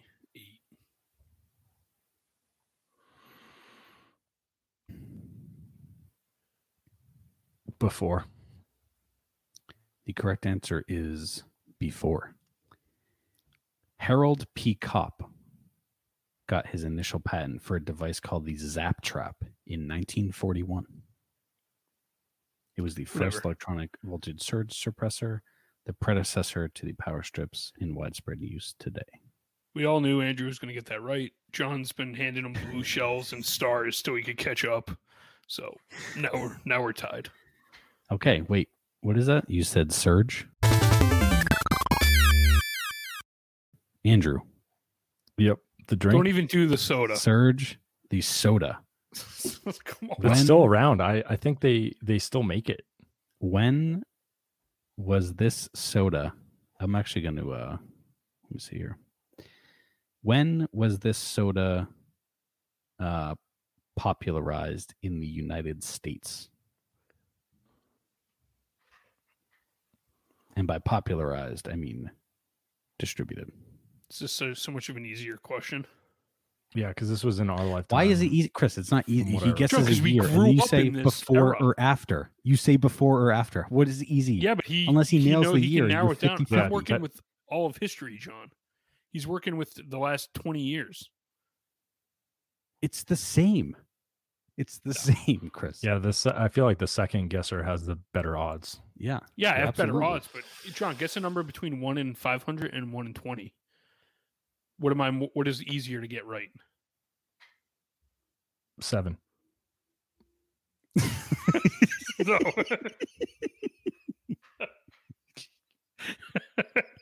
All right. This was in our lifetime. The question is, which came first, Citra or Surge? But was it in our lifetime? I don't know. There's one key reference I have for this, which I will tell after Andrew. Surge. I'm going to say...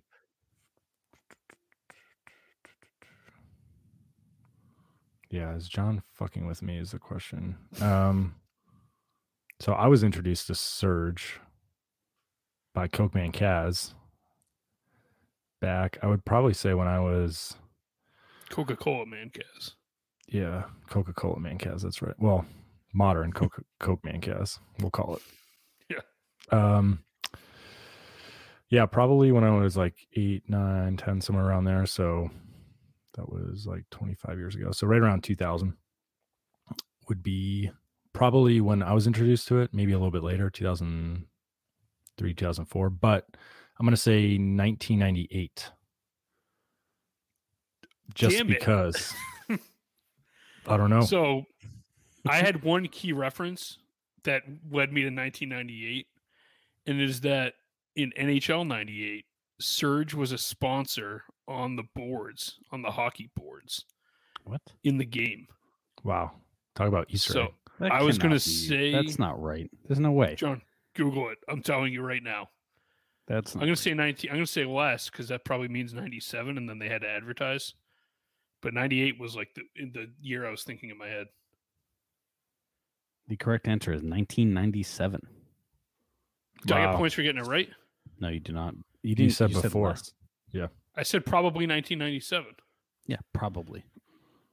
Your point is not to guess. Right. I'm just going to point out, I'm like right on the money with dates for some of these.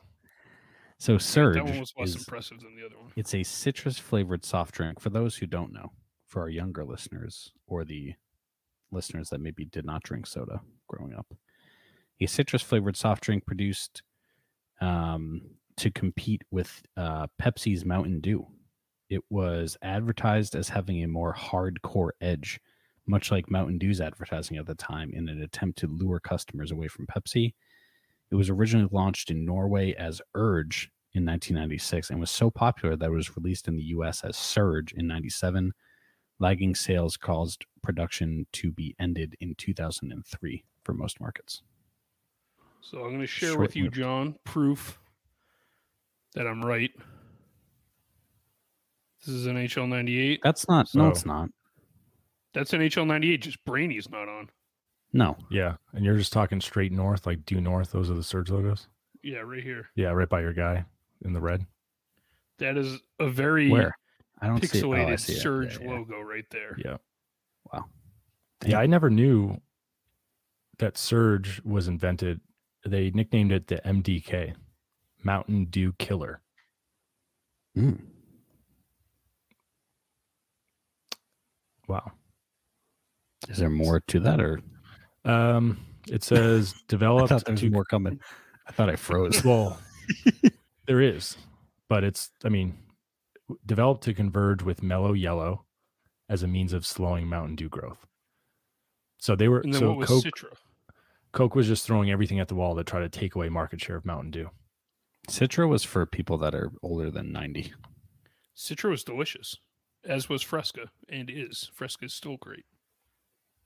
Okay, this is not no free ads. No free ads.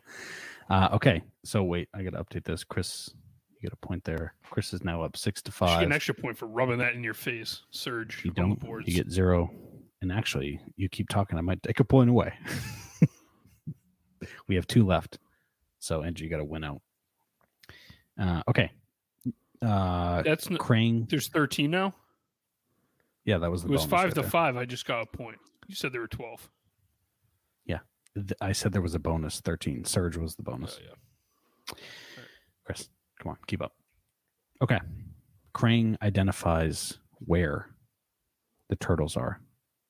Donnie gets the tool under control and has charged the crystal. This is when Shredder and his goons, Bebop and Rocksteady, roll up in their orange van, which are just like, they just have an orange van. It's funny to me. They then, Bebop and Rocksteady are questioning why the particle accelerator would be in this part of the city. Shredder then remarks, it's because if it blew up, no one would care what happened to the neighborhood. Which I thought was a little off-putting from Shredder, from being honest. A little harsh. Yeah. He also had really thick, defined eyebrows in that scene. I don't know if you guys picked up on that, but I was like, what is up with Shredder? Like, why? Because he was on the screen quite a bit, for that cut. And I realized it was his eyebrows. Like, really, really thick. Thick AF is what I wrote. I also thought for all the drama that happened in the scene of it's gonna blow, it like cuts to Shredder and then it cuts back and then everybody's just like, oh yeah, it worked, it just worked fine, and they just go along with their day. Like there's zero, they built up all that suspense for nothing. Yeah, I agree. It was like they needed a reason for which I was trying to figure out why Krang would help Shredder, and I think it just has to be because he hates the neutrinos so much. Like the neutrinos were pitched originally as like the mortal enemy of the Stone Soldiers in Dimension X, but a part like that storyline never developed at all until I was piecing together. I was like, why would Krang even care? Ultimately, he usually wants Shredder to fail, but it seemed like maybe just his hate for the neutrinos made him help him out. Yeah, yeah. Krang's hard to follow because I don't know if he consistently has an enemy or if he's just blowing like with the wind. Because sometimes he's helping Shredder, sometimes he's sabotaging Shredder, sometimes he cares about the turtles, sometimes he doesn't, sometimes he wants the neutrinos dead. He's hard to read. Tough, he's a tough guy to work for. Yeah, he's a tough boss to work for. Yeah. Definitely. But he definitely trained up Bebop and Rocksteady when they were in Dimension X. Because what do they do, John? They laser blast the shit out of the turtles and the neutrinos. Topside. Yeah, but we're not there yet. So we'll save it. It's basically the next scene. Yeah. Well, hold on. John likes the details. He's got to tell us what color it is. There's probably another turtle tech he has to watch in here. First of all, the correct term would be shoehorn in here, Chris. Come on. And also, Andrew was talking about Shredder's eyebrows. What I also noticed about Shredder in this episode was, so he's got like the purple cape and he's got the shoulder pads. His like shirt was black this time around. Has it always been black? Because he was looking pretty gray, I think. Black. I think usually his shirt, I would say, whatever you want to call that, Regala, is metal, or at least gray. Yeah. Shredder coming in with an alternate uniform, which I was a big fan of. But yeah, so Shredder, Bebop, and Rocksteady run into the building. They hit up on the elevator, which is inconsistent with this being below ground, which is why I said make a note of that.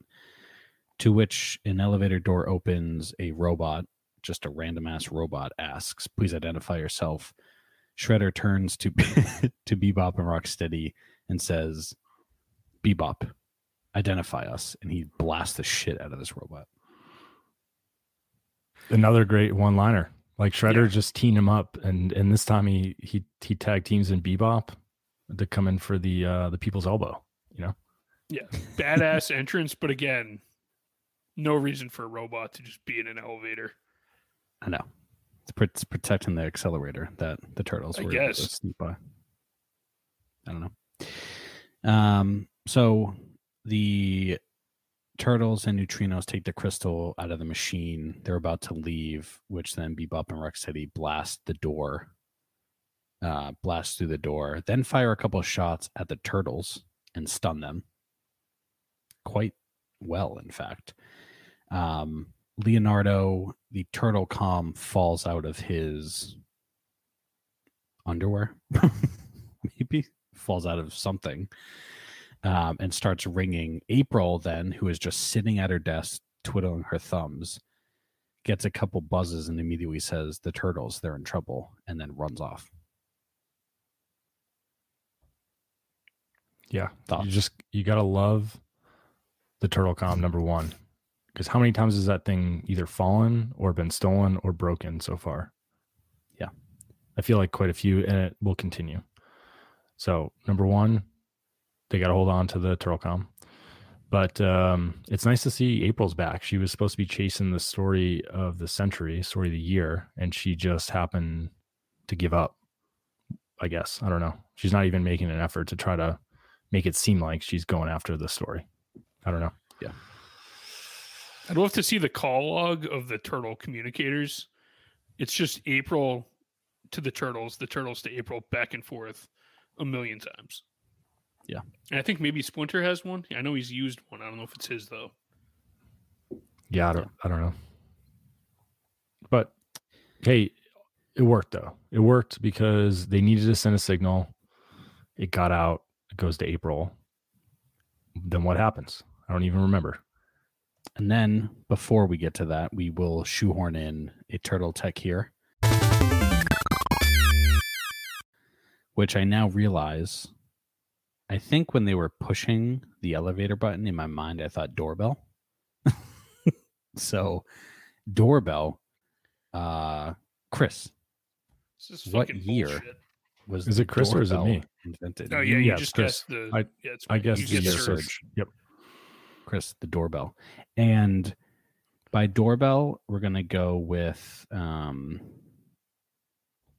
electrical chime. One? No. So I'm not going knocking. Obviously, like a door knocker is not a doorbell. An actual bell? No. This would be, well, I don't know, Chris, what do you want to guess? Electric doorbell or one that maybe had woodwinds or piped system of compressed air? Fucking organ? Was the organ invented? No. I think electrical is probably like the modern doorbell. Yeah. Okay. When was the electrical doorbell invented? Hmm.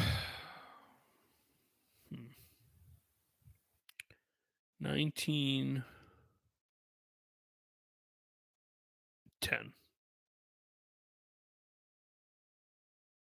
1910.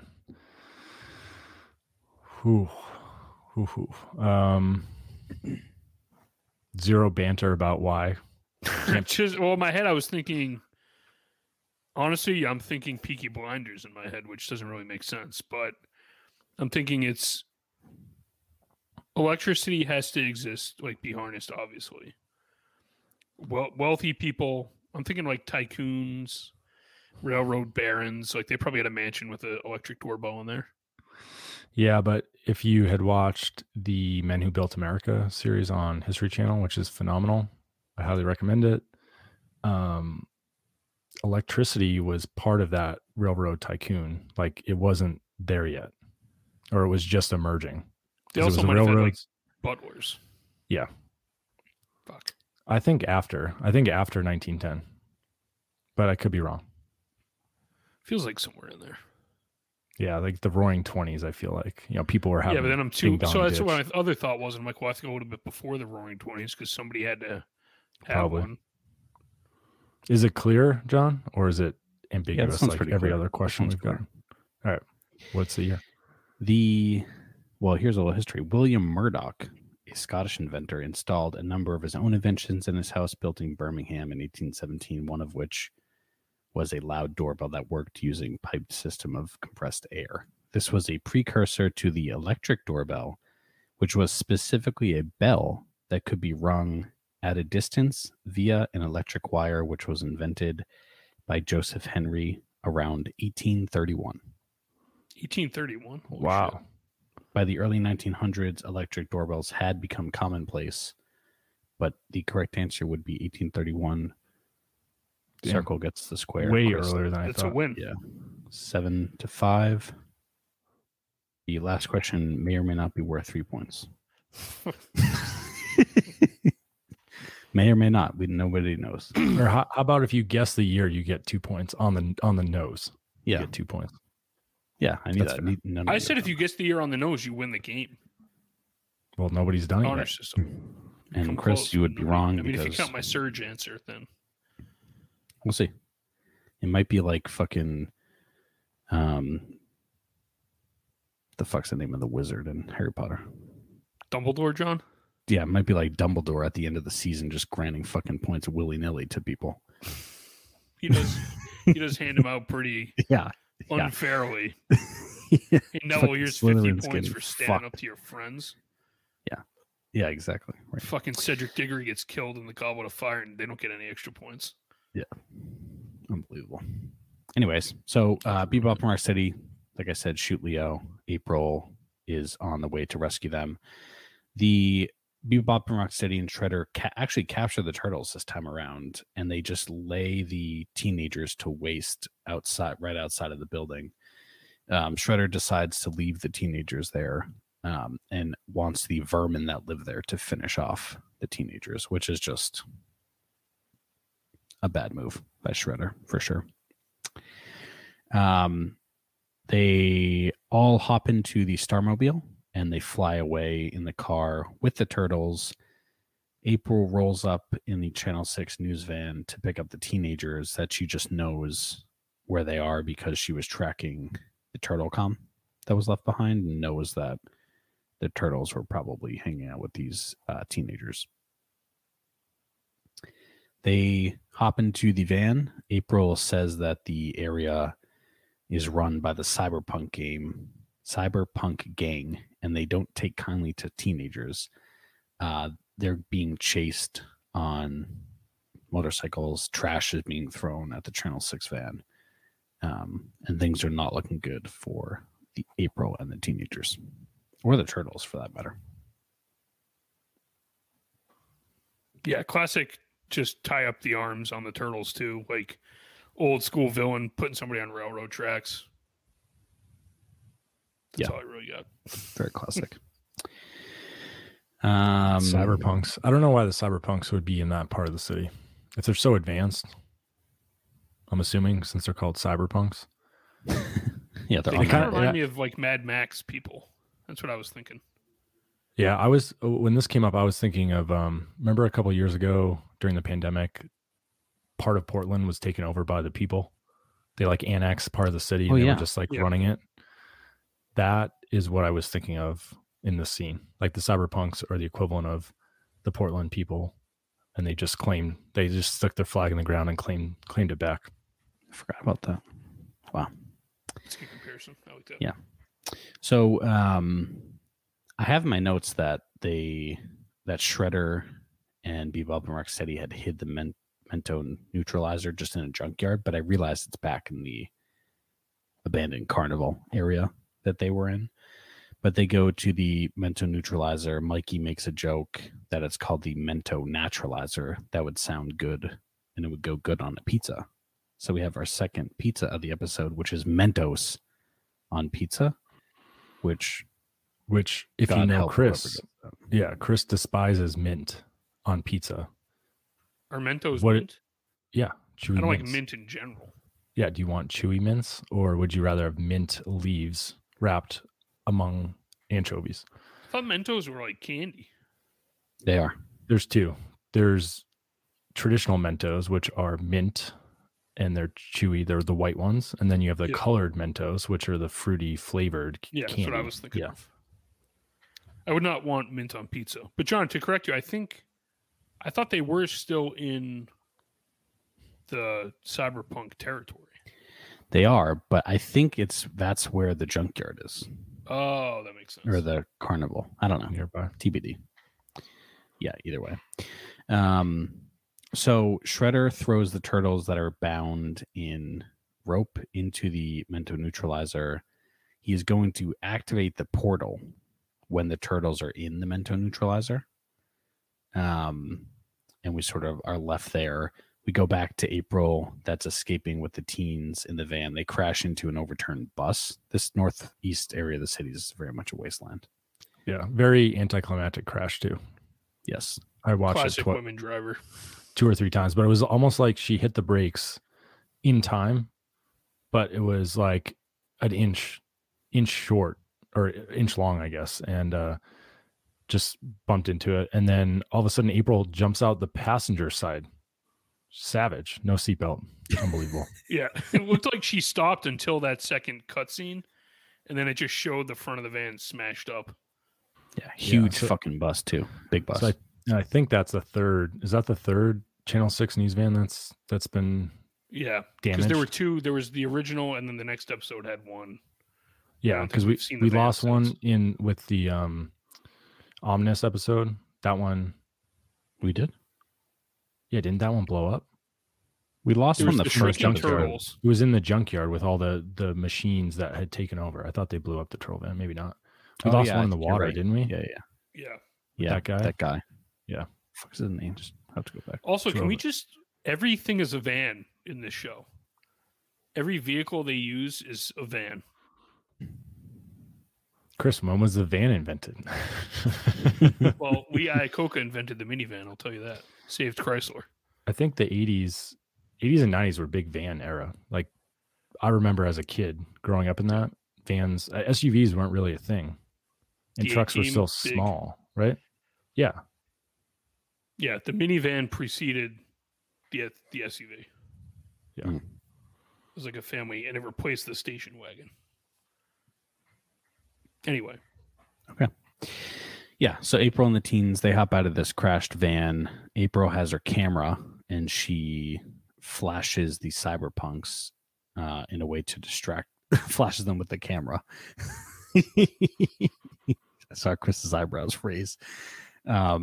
She flashes them with the camera. They are then stunned, and the neutrinos and April escape into the sewer because it worked for the turtles, so it might as well work for the teenagers. Shredder, then we go back to the turtles. He's about to click the button that's going to open the portal, and they're going to neutralize the turtles, but he gets zapped. He is paralyzed by some electric or some other force as he goes to push the button for the transdimensional portal. So big error on Shredder's part not to neutralize the turtles beforehand. Puts a cart before the horse here. He's always going for the home run. Yeah, there's really no reason to do them simultaneously. Yeah. He just wants... He's rushing for absolutely no reason. Yeah, he's trying to just make everything more dramatic because he called himself Emperor Shredder last episode. So he's like, he's building this aura. So he's got to have everything... Like, you hit one domino over here and then the 1,000 fall and everything comes into play at the end. But it's flawed because he needs everything to work perfectly in order to get to the end game, and of course, here we go. It's going to get sabotaged again. I also love how they had the mental neutralizer like hidden in garbage, and to uncover it, they just blasted it with their laser guns. Yeah, that was pretty cool. Yeah. That was I like that. That was a good dramatic gun blast right there. Yeah. So the turtles now seeing that Shredder is stunned and beamed up and rock steady or in a stupor, trying to figure out what's going on. They hop out of the neutralizer. And then Bebop and Rocksteady with their guns ablazing shoot at the turtles.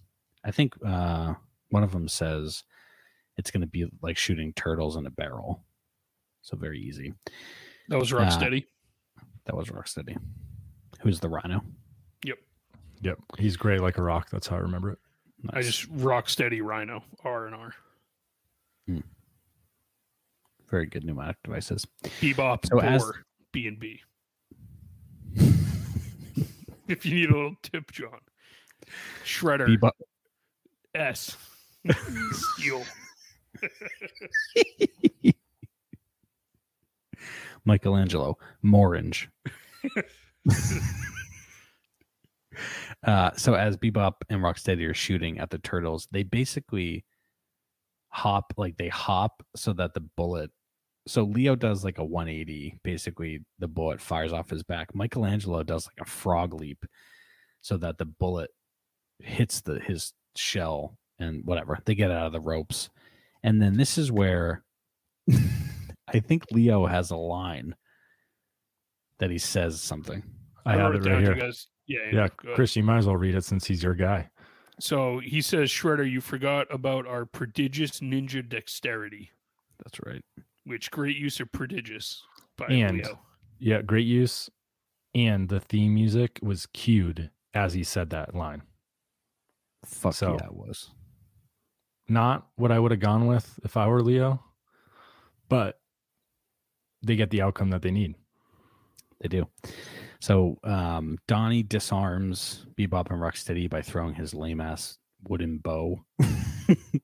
He just fucking javelins it at him. Yeah, he does. Raph throws his Sai, spelled S-A-I, to also disarm them.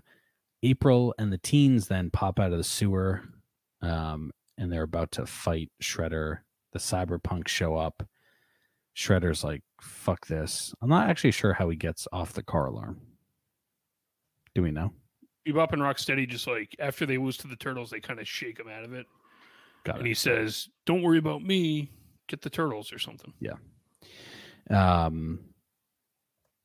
finish the episode and then we'll do the last turtle tech. So shake free.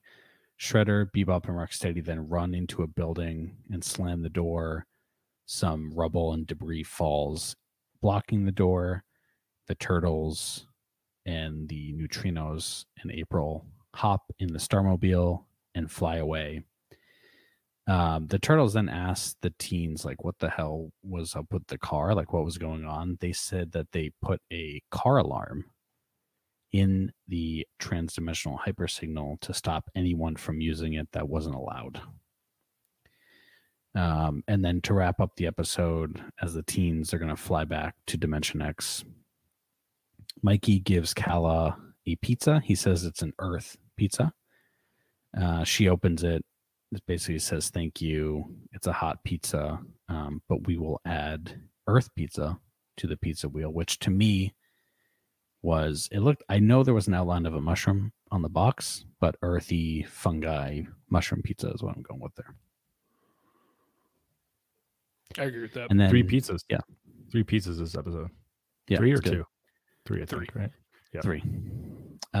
They fly away to Dimension X, and then the episode is over. But we will have our final Turtle Tech segment here,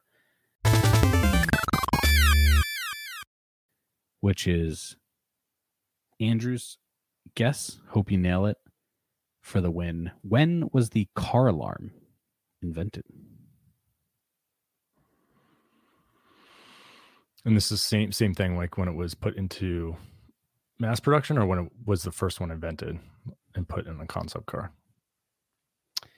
This was, when was the, I'm going to go,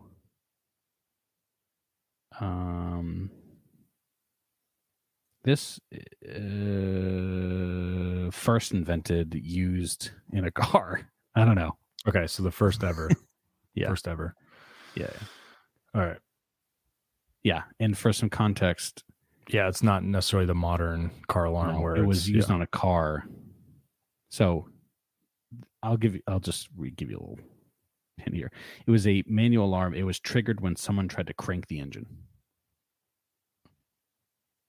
When someone tried to crank the engine? Is that what you said? Yeah. I mean, let's just give. I know, but I don't know my car history, like crank engines versus, you know, whatever. So, like, if you asked me when was the Model T invented, I don't know, 1910s, I think, somewhere around there. So crank engine, also don't know when that was, but I'm going to say 19 when was the Great Depression? 30s, 32. Yeah. It's going to be in there somewhere. I would say 1933. Final answer. That's kind of what I was thinking. So the Model T is in the teens. crank engine. I'm going to guess it was probably before 1933. Chris would be correct. An early version of the car alarm. Was it 28? No. Okay. There's probably like an option on the Model T, like an aftermarket part. 13, yeah. Damn it. It was invented by an unknown prisoner from Denver. It was a deterrent, like I said, manual alarm triggered when someone tried to crank the engine. A later alarm was inspired by this early version of a remote starter, was created in 1916. The version had a car owner carry a receiver, which would buzz if the car ignition system was tampered with. They were doing that in 1916. They were. It's pretty impressive. You know what they should have put a car alarm on was the Titanic. That sank in what year, Andrew? 1917. 1918. Damn. That was for the win. You didn't even know it. Chris wins Turtletech 8-5. Dusted him. Well done. Yeah, shouldn't have even been that close. For Chris, as much as he was complaining. That's a soft win by your part there. Yeah. A soft win? Yeah, but you're the human encyclopedia. You're the guy that could go on Jeopardy and answer. What, you got rigged to even catch up. It should have been 15-1. I don't even know how many questions there were. Debatable win by Chris. A win is a win is a win. Somebody said that. Well, as my good friend Dask would say, I dig that. I dig that Turtletech. Did he? I don't even know if he said that. He says dig, yeah. Yeah, he digs it. So anyways, the teens fly off. We then end episode, which I thought was a good one, personally. I dug it. I don't get why. Why is everybody afraid of the cyberpunks? Like, Shredder just hightailed it out of there as soon as they came over the horizon. They're a gang. The Turtles and Shredder are afraid of the cyberpunks. And April. Yeah, they must be pretty bad. I will say, though, that's the only time we ever see the cyberpunks. That is the only time? The only time. Put him on the top of the villain board. When and done. Yeah. The only villain to successfully run off everyone. Without any weapons or anything. No, like, violence. They were just riding around on their tricycles. On pure reputation. Like, yeah, it's like the Mongol horde, but cyberpunks. Yeah. Okay. So that finishes the episode recap. We will now get into my favorite segment, personally, Turtleisms. Cowabunga! I wrote down two, which I will start with. One was Let's Haul Shell. One was Let's Haul Shell. That was said at some point during the episode by Michael. What was your guess for what John's going to say next, Chris? Groovy like a movie. No. Wow. How'd you miss that one? Is that a turtleism? It's just like a thing. Yeah, it is. It's turtle. The other one I had was Cowabunga as they're riding into the sewer after Calla hops aboard Michelangelo's Cheapskate. Unfortunately, you missed the second Cowabunga, John. Damn. Where was the second one? I missed that too. I don't know. I didn't write when. I just write them down as they come. Very nice. What else do we have? Yeah, Andrew, you go. Yeah, how about this? I'll do the neutrinos because you hate them, Chris, and you can do everybody else. Yeah, because I wrote the neutrinos ones down, but I didn't. I got all their names confused. Yeah. All right, I'll run through it. Calla, what's the plan, man? And she says solid. Just kind of lame. Zach, I've got cruising and moving. Daddy-o, amphibs. Just another callback to how they're not amphibians, they're actually reptiles. Solid notion, far out place, and cat. Like a cool cat. And then Dask, I've got dig that scene, dig this, solid chick, let's do it, which is a non-sexual turtleism. He also says cat, tough tamale, can head, dig that crazy cyclotron, split city. Split city I may actually use. Like, let's get out of here, split city. And then tin skin. Did you have tough tamales? Did you say that one? Tough tamale, yeah. Yeah, he did. Can head. I like that one. All right, I had Burn give us a story of the year. I had Raph said, "What's cooking?" Mikey, "What's whole shell?" Totally awesome. I don't know if that counts. That was Mikey. The Cowabunga. I had No Problemo Dudes by Mikey. Groovy Like a Movie. And then Rocksteady with the Shooting Turtles in a Barrel. Yeah, the only other one I had that you didn't have was April says, "Let's hit the road, Jack," when she's impersonating what the Neutrinos would say to the turtles. Yeah. So which I don't think they ever said that, so that's kind of funny. That. Yeah. Yeah, I don't recall. Yeah. So quite a few. Maybe the largest list. Yep. It's true. Okay. Thank you both for such a avid turtleism segment. We will now move on to villain power rankings.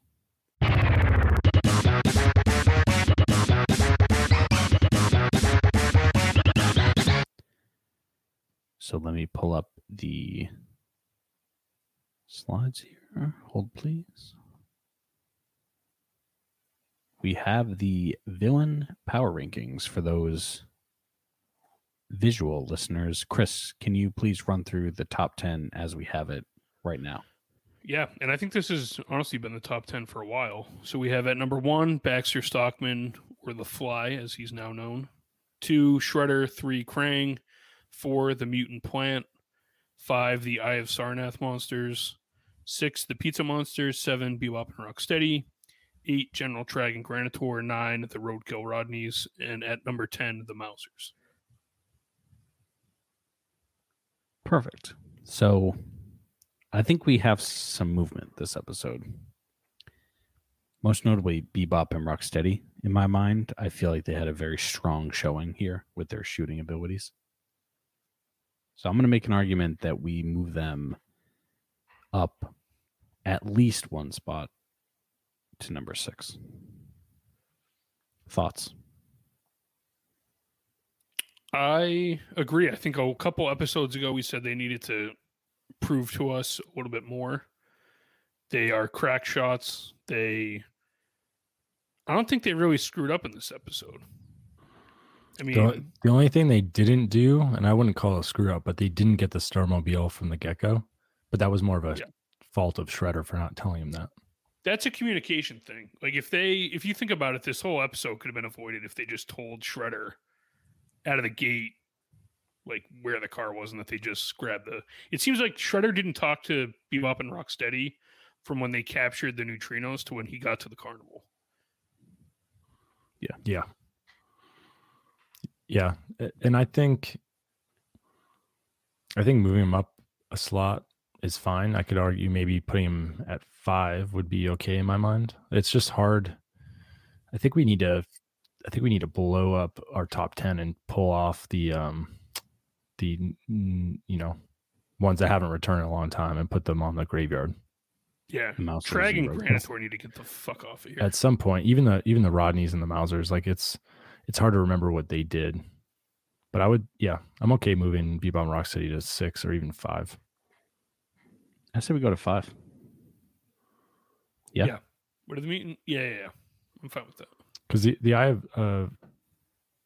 it's hard to remember. Yeah, those were the goo monster and the electricity monster. Which and one of them was good, powerful. Yeah, one of them was good, but I say go for it. I also think Shredder might need to take a step back here, but Krang hasn't really done anything. Yeah, sure. I mean, there's a lot of oversights by Shredder in this episode. And a lot of inaction. You got to ding him. We got to ding him. I mean, he just keeps losing. I feel like he's got to go to 3 at least. I mean, yeah, put Krang at 2. Because Krang invented the fucking neutralizer. He told Shredder where to find it. Like he was pulling the strings this episode. Yeah, he was the eyes in the sky, just like the offensive coordinator up in the box. Yeah. All right. Should we talk a little graveyard? Well, maybe we do have one villain or Cyberpunk Gang to rate. Yeah, so the Cyberpunks are new. But if they're not going to come back, then I think they just have to go right to the graveyard, right? Or to the bench. Or do we give them a grace period? Well, they're definitely not in the top 10. I'll tell you that. I think Chris was arguing that they were. Are you? John, they reputation alone, they chased off the Turtles and Shredder. Just the mere thought of them coming sent everyone running. But again, we don't score on potential. Yeah, because Omnis would probably be number one if we did. Yeah, but this what is the point of the Cyberpunks to defend Chris, their turf? Counterpoint: they got stunned by a camera flash. Wow, right. Unbelievable! Oldest trick in the book. I forgot about that. Listen, if you ever look directly into a camera flash, it'll blind you. Yes, many times. I don't really have a counterpoint for that. For your wedding, in fact, John. Yeah, I was going to say. Yeah, Cyberpunks, I put them in the graveyard. At number one, but in the graveyard. The bench or the graveyard? I don't think anyone's in the graveyard yet. Yeah, in the graveyard. But we need to flesh it out a little bit. Yeah, the question is, I'm thinking maybe we do that offline. And then for next episode, we have a fresh board, because I feel like we could spend probably half an hour debating who goes where and what, and it would make a 3-hour episode. Yeah. So I would say maybe put them. What's the bench look like, John? Sorry, I thought I switched slides. Bench here. All right, I'll run through who's on the reserves. So we've got Omnis, Knucklehead, the Punks from episode 1, Rex 1 clones from last episode, Crooked Ninja Turtle Gang, Anti-Turtle Attack Squad, Foot Soldiers, which may need to move up. I mean, they're back. Yeah, Foot Soldiers, and executed flawlessly this episode. Yeah. Then we got the Punk Frogs, the Tentacle Monster, and then we're debating where the Cyberpunk Gang lands from this episode. Yeah. So I would move Foot Soldiers up above the Crooked Ninja Turtle Gang. And the Punks, even. Why the Punks so high? I'd go Omnis, Knucklehead, Foot Soldiers, Cyberpunk Gang. The Foot Soldiers fire one bullet and rocket up the rankings? Yeah, well, I'm thinking back to what originally they captured April. They put her in a chair. The Punks destroyed a car. Right? What did the Punks do? Fucking terrorize the city. They chased, they were terrorizing the city, but they chased April into the sewer and then fought but lost against the Turtles, which is so basically like everyone. April lost to the Turtles. Yeah, I think Foot Soldiers, you want to put them where? Right after the Knucklehead? Listen, when the Foot Soldiers showed up in this episode, like, my heart leapt. It's been like 20 episodes since we saw them. So I'm probably a little biased, but I was going to go put them at 4 after. I was going to put them at 3rd, above the Punks. They definitely belong above the Anti-Turtle Attack Squad because they at least, they did more than them. I can't remember the Crooked Ninja Turtle game. It's been so long. They robbed a bank. Yeah, they terrorized the city, but they didn't capture any of the Turtles or April, right? Neither did the Rex 1 clones. Neither did the Punks. Neither did the Knucklehead either. How did the Rex 1 clones get so high? I feel like John just made that decision. No. I don't remember putting them there. What did they do? Chris, that was last episode. I know, the bridge. Like, it's all blurring together. I don't know. I think that's... Now put the Cyberpunk Gang... I mean, I'd rather... I don't know. The Tentacle Monster is probably more vicious than the fucking camera-shy cyber game. The Tentacle Monster sucked. It just fell through the portal and got crushed. It got its tentacles sliced off and then smushed under debris. Scaring people away, though. That's all the... No, I put them behind the Anti-Turtle Attack Squad because the Anti-Turtle Attack Squad at least got the Punk Frogs frozen, right? Yeah, they captured. They froze them, but they didn't capture them. So that's more than the cyberpunks. They scared people away, but they didn't capture anyone, right? True. No. All right. That's where I would put them then. Okay. I forgot about that. I can move with that. So the new reserves are Omnis, Knucklehead, Foot Soldiers at 3, Punks, Rex 1 Clones, Crooked Ninja Turtle Gang, Anti-Turtle Attack Squad, Cyberpunk Gang, Punk Frogs, and then Tentacle Monster. Yes, sir. All right. Yes, sir. And then, I think we're going to deep dive into this offline. Yeah. Because the graveyard right now is empty. A lot of real estate at the graveyard. Perfect. Okay. So Baxter's still holding on at number 1. Bax. He lives. Does he live? We don't know. We'll see. Okay, that's the villain power rankings. We will now get into the updated Twitter question and poll results. So we have from last week, our Twitter poll question was something. I'll read. I got it right here. So I will say better voter turnout. We almost doubled last week's total. So we're trending upward. Last week's question. What is your favorite spray setting for a garden hose? John had shower. Chris, I had jet. Andrew picked third, but had mist. Majestic mist. I should say too, I've listened and or watched that spray hose segment probably 4 or 5 times at this point. It's just gold. That whole segment that we had there was just fire. I was obsessed with it. As good a defensive mist as you could give, I will say. Andrew sold it effort for what he could, but sadly did not prevail in the poll. So we had a tie for first place, John and myself, with 40% of the vote each. Andrew, 20% of the vote for mid vote. Chris says we almost doubled the voter turnout, which is true. 3 last week. We went from 3 to 5. Oh, 5? I think I forgot to vote this week. Well, you couldn't vote for yourself. You would have declared a winner, though. It doesn't matter either way, but I actually, because I remember in the panic of John claiming Chris voted for himself, which was a false accusation that I got dragged into. And then punished for ultimately.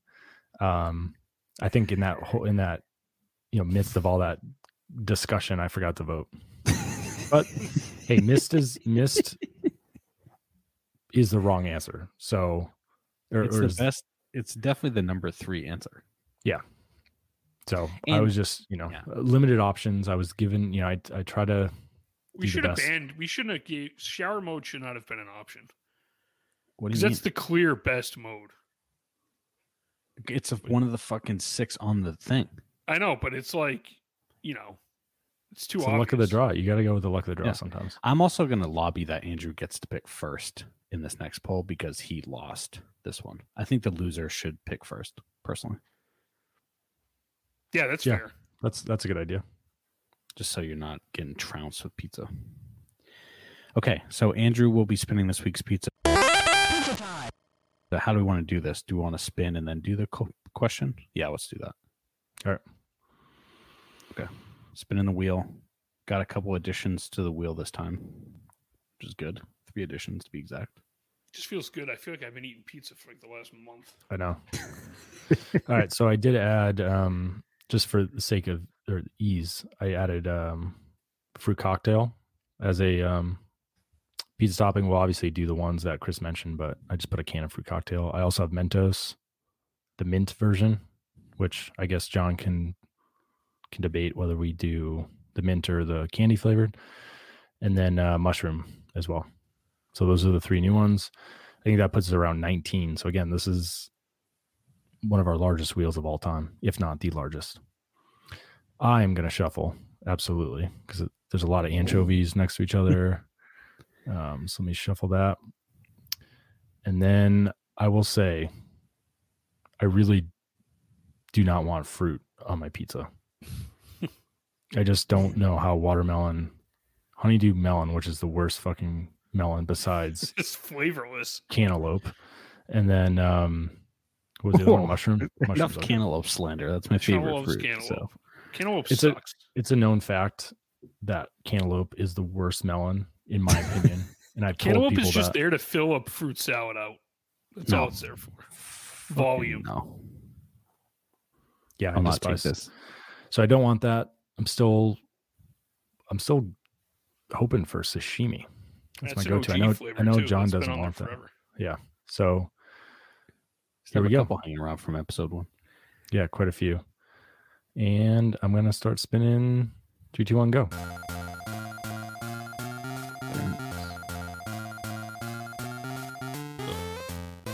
Oh, you know what it is? Yeah. What the hell is that? Oh. Wow. Back to back everything. This is everything without the green no vegetables. Peppers. So this was after the mutant plant episode, or the mutant plant episode. Yeah. Season 2, episode 3. That's, you know what? The wheel doesn't lie. That's karma, because Andrew kind of got screwed into mist mode. So the wheel is just. The wheel is just. Just. All right, that's the pizza. Now we need to get into this week's Twitter poll question. Yes, right? We do. Yes. Yep. I'm here. Okay. I'm lagging. Don't worry. I thought John was going to ask the question. I am. So this is actually a great time of year. And it's a great time of year because this is Girl Scout cookie season. I've already made a purchase. Everyone loves. We've also. I'm just going to take the one I like. I know. Purchase.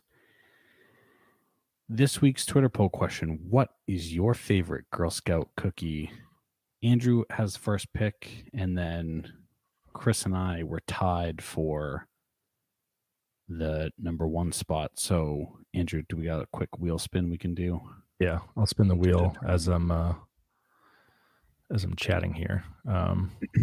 So I have made a Girl Scout cookie purchase.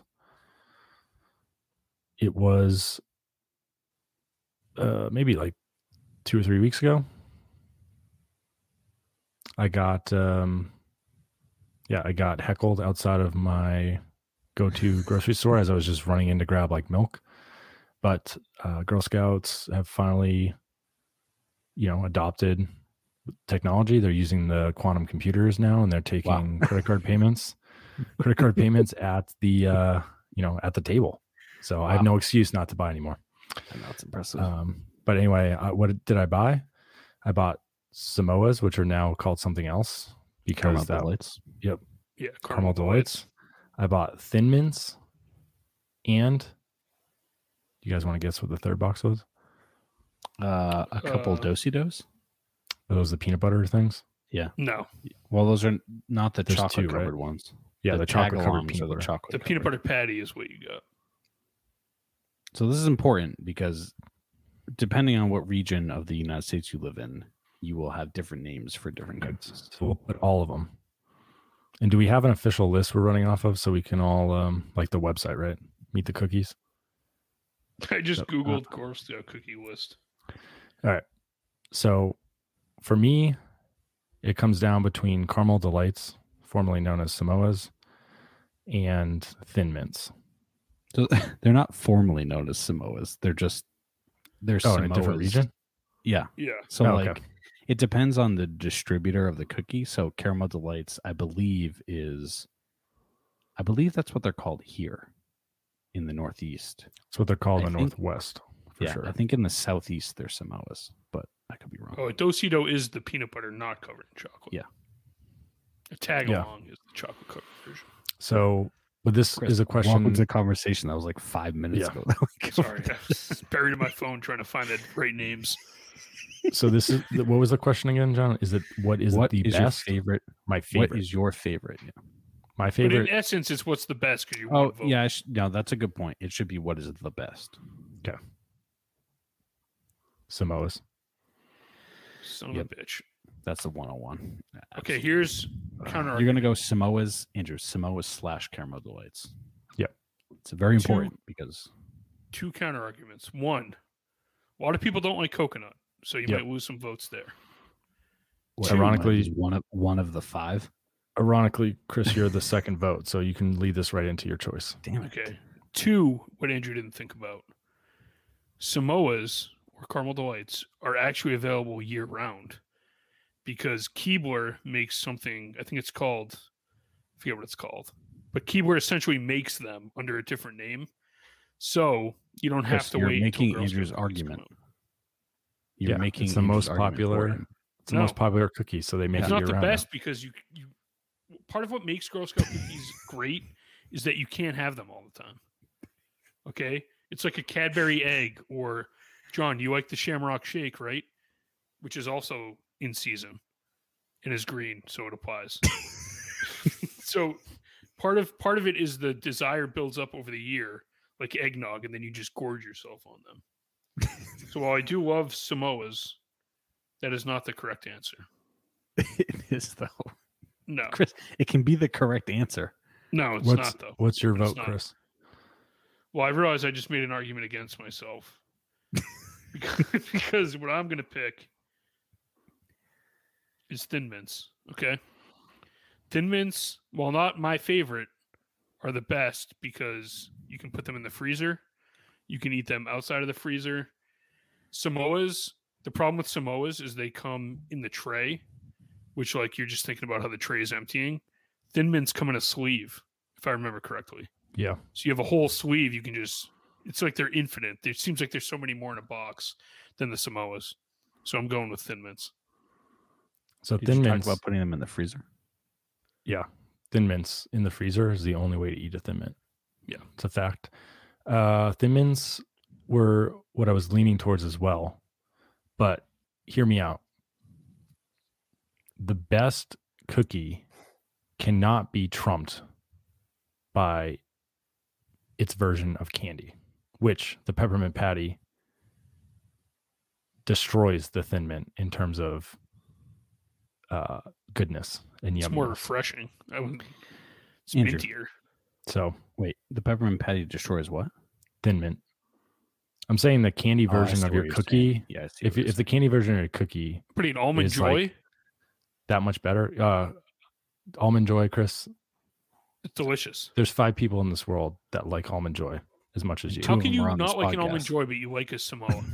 It's the same thing almost. No caramel in Almond Joy. Caramel's the deciding factor for you? Well, when it's called a Caramel Delight, Chris, it sure is. But it's about coconut, Andrew. I don't care what it's called. That cookie is for people that like coconut. To you, it's about coconut. Maybe to me, it's about caramel. Maybe to John, it's about the chocolate. That's why you shouldn't even... You shouldn't even have it because you don't appreciate it for what it is. Is all things to everyone. Snake oil salesman. But I will say, Chris, Thin Mints are the highest selling flavor of Girl Scout cookies nationally. Honestly, it's not my second favorite, but I knew I'm just playing a win here. John. Yeah, so what do I do here? Have you guys tried the new Girl Scout cookie, the Adventureful? No. It's got like raspberry or something in it, doesn't it? No. No, the Adventureful is like a chocolate cookie with a little like caramel disc in it, which is okay. It's a little sweet tooth. I'm going to go, because I'm going to lose this regardless, I'm going to go the Trefoil, or just the normal shortbread, plain, small cookie. Eat it. It's good when it's good. It's good when it's bad. It's a cookie. I'm losing anyways. I'm taking the L. I've never even had one. Why would you pay for that? Because it's good. You should have gone with Tagalong. You fucked that up. Yep. Why? I'm going to lose anyways. You should have gone. Tagalong could be peanut butter. Yeah, you got to go peanut butter to try to play into the peanut butter freaks. Peanut butter chocolate. I like Tagalongs better than Thin Mints. I hate to tell you, John, but Tagalongs are the number 3 highest selling cookie after Samoas. So you should have gone with that. Here's what Trefoil's got to be the last. Andrew, what the hell scared me off of the Tagalong because he said if your candy version beats your cookie, you lose. That's a fact. And nothing beats a Reese. Yep. So you chose we calling them blank cookie? Trefoil or Trefoil? What are we calling those? Trefoil? Trefoils. Yeah. Trefoil. Number 5 selling. Yeah. That's not even the best version. I'm looking at that now. Why not just get the cookies that come in the metal tin? Those are 1,000 times better. The butter cookies. It's the same thing. What are you talking about? I mean, there's a lot of better options. Like that one, Trefoil is it's not even the best version of that kind of cookie. Probably would be my last pick. I'm not lying. I hate shortbread cookies can go right to hell. You don't like shortbread? The only one that's worse is the toffee tastic, I think. I love toffee. It's gluten-free and just has toffee. Toffee sucks. What's that candy bar that has toffee in it? Just Score bar. Heath bar. It's like biting glass. It just shatters in your mouth. I love it. Oof. Give me all that shit all day. It's like a crunchy version of a Butterfinger. Toffee sucks. That's like the best candy bar in Britain. John, I think you could have picked any other one on here. And it doesn't matter. I'm going to lose. Budget. I'm not going to win this one. You could have been competitive with Tagalong. Yeah. Could have. You might not get a vote. No. You know who's going to? I bet Dad would vote for me. He loves that. No, Dad likes peanut butter. Dad loves John. He used to make us give him all our Reese's after Halloween. I think he's going to choose a butter cookie or whatever that was, shortbread. Caramel Delights and Thin Mints were the 1-2. I was in third, so no matter what I picked, I was going to lose. Well, okay. What I would like to do before you wrap things up, I'd like to challenge one of our foot soldiers, award-winning listeners, to call in to the Turtlecom. I actually set up a new easy-to-follow link. Go to TMNT Shellcast. .com/Turtlecom. That will bring you right to the page where you can then on your phone record a message. So please do that. Tell us which Girl Scout cookie is the best, and we'll play it on air next episode. Beautiful. I love it. This was quite the episode. We're almost 2:45 in. That's a marathon. So, any final thoughts as we wrap this up? We only got a couple episodes left. Yeah, it's a good finale. Season 2 coming on close. Next episode, I've got a show and tell in store. Oh, very nice. Oh, we didn't do the breaking news. Yeah, we'll save that. We'll save that for next week. We'll break some news next week for sure, and some show and tell. Overall, though, I just can't wait to get to season 3. I'm done with season 2. I'm just over it. Too much, too little.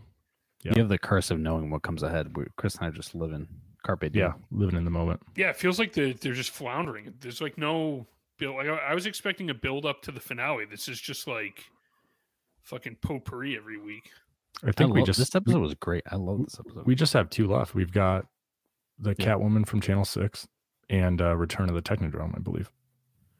That one, the name Return of the Technodrome sounds good. Yeah. Yeah. So I'm a little disappointed that one of you will do the season finale, but I'll get the season 3 premiere, which is exciting. Did you get next episode, right? I just did the last one, so I think Chris. It's already me again? Yep. Jesus, goes fast. Chris, yeah, and then it will be me to wrap up. Hosted. Yeah. All right, Catwoman, here we come. All right. Awesome. All right, well, for everyone who's made it this far, appreciate it. And we will see you and talk to you next week. Cowabunga. See you.